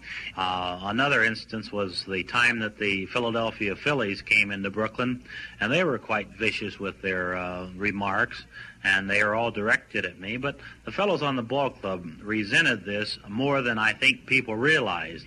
And the fact that the Phillies continued to ride me, I think brought our ball club much closer together. So there's Jackie Robinson talking about his foray. I mean, Branch Rickey, uh, then the uh, the Brooklyn Dodgers, who was the uh, the general manager, they they sought someone like Jackie Robinson out, who had enormous talent, of course, but also had a temperament where they knew that Jackie Robinson was just going to suffer unrelenting abuse, physical, verbal, psychological, and Branch Rickey had the wisdom to to see Jackie Robinson and go, "This is the guy." And that's exactly what happened. I mean, it's well documented what happened to Jackie Robinson in those many, many years where he was just, for lack of a better word, he was tortured, tortured uh, on a daily basis. First by his teammates, then by other players around the league, and then, of course, always, and it wouldn't matter almost until Jackie Robinson retired from baseball, the fans just again and again and again poured epitaphs, every curse imaginable on this poor man, only because he was a black man in America who wanted to play baseball. So God, bless Jackie Robinson. And he wasn't getting rich while he was doing it, was he? No, he wasn't. However, he did become a, a, huge, of course, as you might imagine, hero in the African American mm-hmm. community. And not that Jackie Robinson lived a life of a pauper. Um, he turned that uh, that celebrity and that notoriety into a good paycheck. I wonder if Jackie Robinson could have possibly imagined. No one. How much cash Major League Baseball oh players would end up making in the 21st I don't think anybody century. could imagine that. No, I don't think so either. All right, so while we're talking baseball, John, I have a couple little trivia questions for you. Oh, okay. Because I know trivia. you're a baseball lover. I am. You're the one mm-hmm. who caused me to love baseball. Mm-hmm, mm-hmm. And so um, there are two teams, John, in Major League Baseball who've never, not a single time, ever been to the World Series. Yeah. And then there are seven teams who've never won. Okay. And I wondered if you could, you can, you can decide where you want to start. I, have got a good handle on this. I do believe. you? I've got a good listen, handle listen on. how confident he is, Mike. I, I, mean, what in the world? On on the seven teams. Now, you did not look. You did not use any internet modification of your story. I did not. No, you because you just you told me this here that um, Mhm. a, a few minutes ago. So I had a moment to sort of sit down and jot a few notes down. All right. So the seven teams who have uh, Never won. won. Okay, uh, in no particular order, just because uh, of my addled brain. Uh, uh, the Milwaukee Brewers, That's correct. the um, Texas Rangers, Yes. the uh, Tampa Bay Rays. Rays, Right. Uh, the Seattle Mariners, Yes. the uh, Colorado Rockies, Wow. You're good. Yes. Only two more. uh, the Washington Nationals, Right. And the uh, the worst baseball uniforms in the history of the game, the San Diego I, I can't believe you got them all. Very nice. I felt pretty good about it because you know if you follow it long enough, you, you, you know who the losers were among the league. All now, right. the two teams that have never appeared in a World Series. Never appeared. Uh, this is just a wild guess, and I, I probably get this wrong. Uh, I would say the, the the Nationals. Yes, you're correct. Oh, good, and maybe the Mariners. Yes. Yeah. What oh, Johnny. Okay. Man. Dig it. Dig it. That's an A plus score. That is an A plus score. Jeez, hundred percent. Very nice. Okay, now I think I think it's the the team that's been around the longest. Although, um, you know, in baseball, teams have switched cities, so Right, I know. that lineage tends to follow them along, like like the Nationals. Right. The Nationals are new, but they're old because they were the Expos. Exactly. Which I used to love the Expos. Um, you know, the one of two Canadian baseball Mm-hmm. teams, and they used to play the Pirates. And they would come into town and you think, oh, there's, there's Rusty Staub, and and and, and you listen to the, uh, the the the Expos on the radio, and Rusty Staub was known as the Le Grand Orange because he The Big was Orange? Yes, because That he was this seem big. like that's a compliment. he was a big red-headed ball player. La Grande Orange. And so you would hear at their stadium, I forget what it was called, Expo, Uh, Exposition. that was that was it was at uh, they Olympic Park is where Oh, they okay. played, but I don't remember what the name of the stadium was. No, I don't either. But you know, you would hear you would hear like when you would listen to the broad, the radio broadcast, especially, you would hear the um, they would they would announce the players' names in French and in English. Which I always, you know, as a young kid, I thought that is so cool. cool. Yeah. Plus, they had these little sort of weird whirly bird hats as well. And now they have the presidents that run around the stadium, Which, which, I do think fun. is very fun. I really think like so it. too. Yeah, yeah. And the Mariners, you know, it's just Seattle, so I think few people cared about baseball in the early days, although there was a rabid fan base. Well, anyway, outstanding job. Thank you. John. I I, appreciate give it. I give you my uh, my honor for that. Excellent. Uh, we're going to take a quick break and come back. Frederica Mathewes-Green is with us. Yeah, we're going to talk about the Orthodox Church coming up. Holy Week is next week. Goodness gracious. We'll talk about that from an Orthodox perspective with Frederica.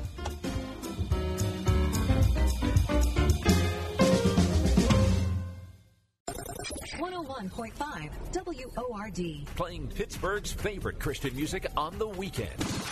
With the best new music. New, music from Jamie Kimmett. Prize worth fighting for. Bethel Music with Raise a Hallelujah. And Ledger with Completely. The best new music and Pittsburgh's favorites. Sponsored by Trinity Jewelers. 101.5 WORD on the weekend. It's where the Sahara meets the Nile and the Mediterranean Sea. Only here exist the perfect conditions for growing the finest cotton in the world. I'm John Hall. Nowhere else can you find cotton so luxuriously soft and light, yet super strong and able to hold deep, vibrant colors, wash after wash. It's this very cotton Mike Lindell has used to create My Pillow's Giza Dreams bed sheets. Try them once and you'll never want to sleep on anything else again. And right now, get a special 30% off My Pillow Dream Sheets with free shipping. Use promo code WORD when you call 800 391 0954 or place your order at mypillow.com. 60 day money back guarantee if you're not completely satisfied. Call 800 391 0954 or visit mypillow.com and be sure to use promo code WORD for 30% off plus free shipping. Sweet dreams from My Pillow. As a child, were you abused by a priest? The Pittsburgh Catholic Diocese has created a child abuse fund to compensate victims like you. But time is running out. Talk to Alan Perer right now. Call 412 281 1970. You'll need a Pittsburgh lawyer. And Alan Perer is the Pittsburgh lawyer who has handled over 100 cases of child abuse against the diocese. He has the experience to know how to get you maximum compensation. Don't settle for less. Submissions to the Diocese Child Abuse Fund are complex, and time is running out. Your chance to apply will be gone soon. There's no reason to let that happen.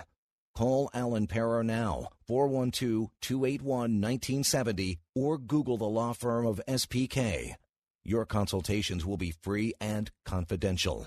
Call Alan Perer right now, 412 281 1970. Hi, this is Tunch Ilkin. Join me and head coach of the Pittsburgh Steelers, Mike Tomlin, Steelers players Vance McDonald and Stephon Tuitt, and pastors Brian Loritz and Ed Glover for Man Up Pittsburgh on Saturday, June 8th at Victory Family Church in Cranberry. Man Up is a day for all men to work on becoming the best godly leaders they can be. There will be free food, fellowship, worship, powerful messages, and dynamic breakout sessions. From high schoolers to grandfathers, this is for you. Register today at manuppittsburgh.org. Hosted by Urban Impact and brought to you locally by Chick fil A of Pittsburgh. And now, a quick comparison from Grasshopper. When a client calls, what do you want them to hear?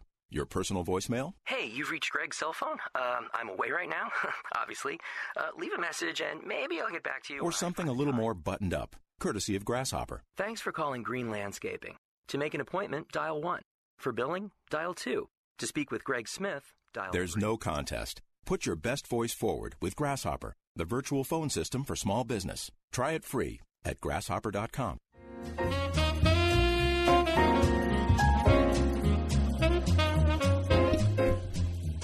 Okay, so next week is Holy Week. Yeah, Palm Sunday is this coming Sunday. Hard to believe. I mean, I love this season so much, the Lenten season. Frederica Mathewes-Green is with us. She is an Orthodox Christian and always has a very unique perspective of the seasons that we follow through, especially from that Orthodox perspective. Uh, uh, Frederica is the author of several fine works, The Jesus Prayer, the ancient desert prayer that tunes the, turns the heart to God, and her latest book is called Welcome to the Orthodox Church, an introduction to Eastern Christianity. Frederica, welcome back. How are you? Hi, John. Good to be with you again. Thank you. Frederica, it was funny because earlier in our show today, we were talking to Karen Swallow Prior from Liberty University. She and quoted sp- you. Spontaneously, she quoted you. Oh, my goodness. Gosh, I think I first met her back in the early 90s which makes us both sound a lot older than we want to sound. anyway, she spoke glowingly of you, as of course we would as well. So she sends she sends along her uh, love and greetings. Now you've oh, been you've been thinking and writing about Orthodox Easter, which I don't know anything about, Frederica. Now I, the only thing I think I know is that it doesn't happen at the same time as like the regular Easter. Yes, it's about this time of year that we see that image from The Simpsons where everybody's celebrating Easter and then they focus on a Greek Orthodox priest holding a sign that says, This is our Palm Sunday. Right, just to mess it up. so that's about all you know. Um, the, the reason it's different is it was way back in the 300s that the church determined when they would observe Easter. And it's complicated. It has to be after the, the vernal equinox, after May 21st. Hmm. It has to be after the first full moon after the vernal equinox, and so on. Um, the the Western Church still follows that that plan. The Eastern Church follows that plan, but because of a slip of uh, the centuries, the calendar, the vernal equinox is is considered later. I see. Anyway, it often means we're one week behind. Sometimes five weeks behind. Sometimes on the same Sunday this is one of those years where it's just one week behind. I see. So there's something that you talk about the Orthodox Easter, uh, the Pascha service, yes? Uh, it's pronounced Pascha. Pascha. Like uh, the Paschal lamb or the Paschal sacrifice. Pascha is, um, the, it's derived um, from Passover, from the Jewish word for Passover. So it was still used as the term. It's just that the early Christians understood that Christ is our Passover, who's been sacrificed for us. So it's an adaptation of the same term. I see. It is, if you've never been to an Orthodox Easter service, I really think that every Christian should do this at least once. It's like going on the grand tour of Europe in two hours. it's just overwhelming. There's so much going on for your eyes, for your ears, for your nose, the wonderful fragrances. And they're singing, singing, singing, singing the service starts about 11:30 at night. So if you want to try it out, look in your local listings for Orthodox churches. Every Orthodox church does this the same. Doesn't matter if you're Romanian or Russian or really? Greek or whatever. Everybody does it the same because it's been the same ever since the second, third, fourth century. Wow. So Saturday evening at 11:30, that's when the service begins. That's for every church that I know of, that's when they do it. Um, I guess sometimes there might be a place where they're in a rental space and they can't have it Saturday night, so they do it Sunday morning. But the general pattern is before uh, midnight on Saturday night. I see. Usually about eleven thirty, and when you arrive, the church will be completely black dark. You can't see anything. There's just one or two candles up toward the front, and the choir is singing through a series of hymns uh, from the Old Testament foreshadowing the victory of Christ. And then everybody gets a candle, and you walk outside the church, go once around the church, come back in, and now all the lights are on, and there are flowers everywhere, and everything is so joyous and so festive. Wow. Mm. Yes, so it's it's quite an experience, and the thing that makes it even more pow- powerful for Orthodox Christians is that we have seven weeks of Lent, and during that time, we do our best to keep a fast where we don't eat any meat, uh, no fish with backbones, we do eat like shrimp, and no dairy, which is the hardest part. You know, my first Lent, I thought, well, I'll just have macaroni and cheese, and then I found out, well, you don't have any cheese either. Huh. So, so you end up eating a vegan diet that is very much based on what people eat in the Middle East. I see. So, um, so Frederica, excuse me. So then, the service that starts at eleven thirty that goes on for how long? And is that the primary Easter service? That is the primary Easter service. Wow. So if you, you know, you don't have to arrive at eleven thirty. You can come later because they'll be going through this until about two o'clock or two thirty. It's extremely festive, extremely joyous, and as the um, the choir leads the congregation in worship. And it's more that really than the clergy leading the worship. It's just the choir singing continuously, and you join in and sing along as much as you want. And at the same time, the the clergy are saying, "Christ is risen," and everybody in the room shouts back, "Indeed, He is risen." And they shout that over and over in Russian, in Greek, in Albanian. We learned how to say it in Aleut at my Hmm. at my previous church, and um, it is it is so thrilling. I think in part because the lead up has been so intense. We've tried so hard to to keep this discipline, to pray more than we usually do. Hmm. There've been a lot more services. In fact, in Holy Week there are I think nine services or eleven or something. It's like thirty hours in Holy Week alone wow. that you can attend. And those are some very powerful services. Friday night and Thursday night. Um, Friday night, people actually stay in the church taking turns all night long reading the Gospels aloud. You start with Matthew 1 and go through the end of John and back to Matthew 1, whatever it takes. And you sign up ahead of time for, you know, you want to do 2 o'clock to 3 o'clock or whatever. It sounds fabulous. I, I want to do this so much. Okay, so what? Tell, tell me about how the reading of the Gospels became tr- a tradition. hmm Um, I think it. I, I'm not sure when this tradition began, but it is universal among all the um, all the different nationalities of Orthodox. The tradition is that when a person dies, their body is brought to the church, and there's a few prayers said then, but the body remains in the church all night long, and people come all night long and read the Psalms. So the Psalms are read over the body in a vigil, as if we're keeping the body com- company for that night. And the funeral is the next morning. So I think it's connected with that custom for how um, how the body of a, of a believer would be treated. That that we treat the body of Jesus in the same way. Outstanding. Well, I I definitely want to do this. The Pascha service, the Easter service. Uh, Frederica, thanks for this. You, I never knew anything about this until you joined us. I'm going to definitely seek this out on the Easter, the week after our Easter. Mm, that's right. Yeah, this is uh, April the 28th is Pascha, so the April 27th is that Saturday. And if I can add, if you feel a little intimidated, there's a monastery near Pittsburgh that streams all its services. So anywhere you can get YouTube, you look up Ellwood City Chapel. Oh. Ellwood City Chapel. That's two L's in Ellwood. And you can just watch the Pascha service, you know, wherever you are, and you'll get into the swing of it, I'm sure. That's fascinating. Frederica Mathewes-Green. Hey, just a reminder, uh, I'll let you know that Frederica is featured in Faith Talk Magazine, which is a publication that we present here at Word FM. It'll be out in about a month or so, so look for Frederica there as well. But also the, the Jesus Prayer, and of course, uh, her latest book is called um, Welcome to the Orthodox Church, an Introduction to Eastern Christianity. Frederica, my friend, thank you so much for being with us.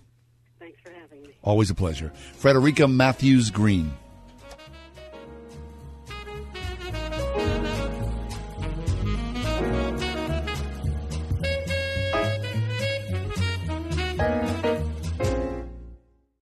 She just made me feel so comfortable, and I've been going to her ever since. After avoiding the dentist for years, an emergency led Pamela to Dr. Megan Stock. She made me feel very much at ease. She didn't make me feel shameful about the condition of my teeth, and she was just very easy to talk to. She not only found a dentist, she found a friend. I am confident that when I'm finished that I'm going to have a bright, beautiful smile, which I really wanted to have for a long time. Perry Highway in Wexford at stockfamilydentistry.com.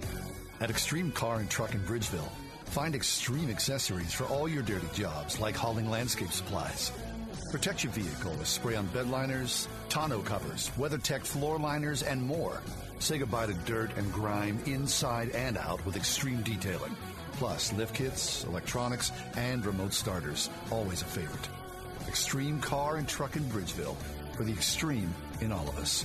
At extremetruck.net. Right now, there are young people across the world facing a tough choice continue their dream of education or drop out to help their family put food on the table.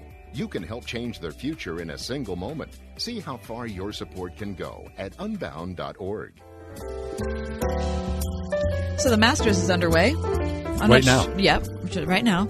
I'm not sure where we are. I know that. Um, I know that you know it's it starts at ten in the morning and then it'll go you know throughout the as, as long as it takes. Uh, weather was good as I remember hearing this morning, but again Yeah. that was very early and I was not able to follow along um, as uh, as the time went. But I'm super excited. I'm going to go home and eat some dinner and then watch the Bucks. And then while I'm watching the Bucks, I'm going to be recording uh, stuff from the Masters so Wait, that I can wait. get updated. Is it is it being broadcast now? It's being broadcast right now. Really? Like Yeah. on the Golf Channel or something? Uh, or an ESPN. One Oh, of the, really? no ESPN. It'll probably carry it today. Tonight, though, I'll be watching the reruns on the Golf Channel. I see. I'm not going to catch it till Sunday. I'll come late to the party. Why would you do that? Well, just once everything's winded down. Oh, there's Mike. He's got a little. uh Who's leading there, Mike? Yeah. Because I can't read. Clubhouse that leader is Clubhouse leader is who? Poulter. okay. Ian Poulter. Ian Poulter. Mhm. Yep. And uh, the American Kopka. Uh, Kepka. Kepka. Thank you. Mhm. Is Tiger playing? Tiger's playing. Yeah. Is he? Oh yeah. Okay. Tiger will be playing. I mean, everybody plays for the first two days, and then it depends on who makes the cut. Oh, right, If you right, make it right. Wonder uh, doing. Saturday and Sunday. Okay. Anyway, an interesting article in the Wall Street Journal today about the Augusta Golf Club, where the Masters uh, is taking and uh, takes place every year. That's hoity-toity. Um, it says this. There are generally only two types of properties immediately around golf's most expensive club the ones Augusta National has acquired and the ones it will acquire. Really? In the last 20 years, the club has spent around $200 million buying more than 100 pieces of land. What? What are they going to do with all that Totaling land? no fewer than 270 acres. What the To heck? further insulate some of the most hallowed grounds in American sports. Wow. That is big, Are big you money. kidding me? Okay, all right. Go Rickie Fowler. I'm going to uh, play some putt putt in uh, commemoration of. It's not bad. No, let's get out there and The Ride Home with John and Kathy, a production of Salem Media Group. Three star general Michael J. Flynn, head of the Pentagon Intelligence Agency, knew all the government's dirty secrets. He was one of the most respected generals in the military. Flynn knew what the intel world had been up to. He understood its funding. He ordered the first audit of the use of contractors. This set off alarm bells. The explosive new documentary, Flynn, Deliver the Truth, Whatever the Cost, uncovers the facts behind this scandal. Flynn told the truth. He was the most dangerous person for Donald Trump to hire. I find out the worst enemy that I'm going to face in my life is right here in America. They took my assessment and they wanted me to change it. And I was like, I'm not changing it. They had to get rid of Flynn. With in depth interviews, archival footage, and never before seen personal records of the man behind the headlines. I just felt like I was drowning. Flynn, Deliver the Truth, Whatever the Cost. Available now. Watch it today. Go to salemnow.com. Salemnow.com.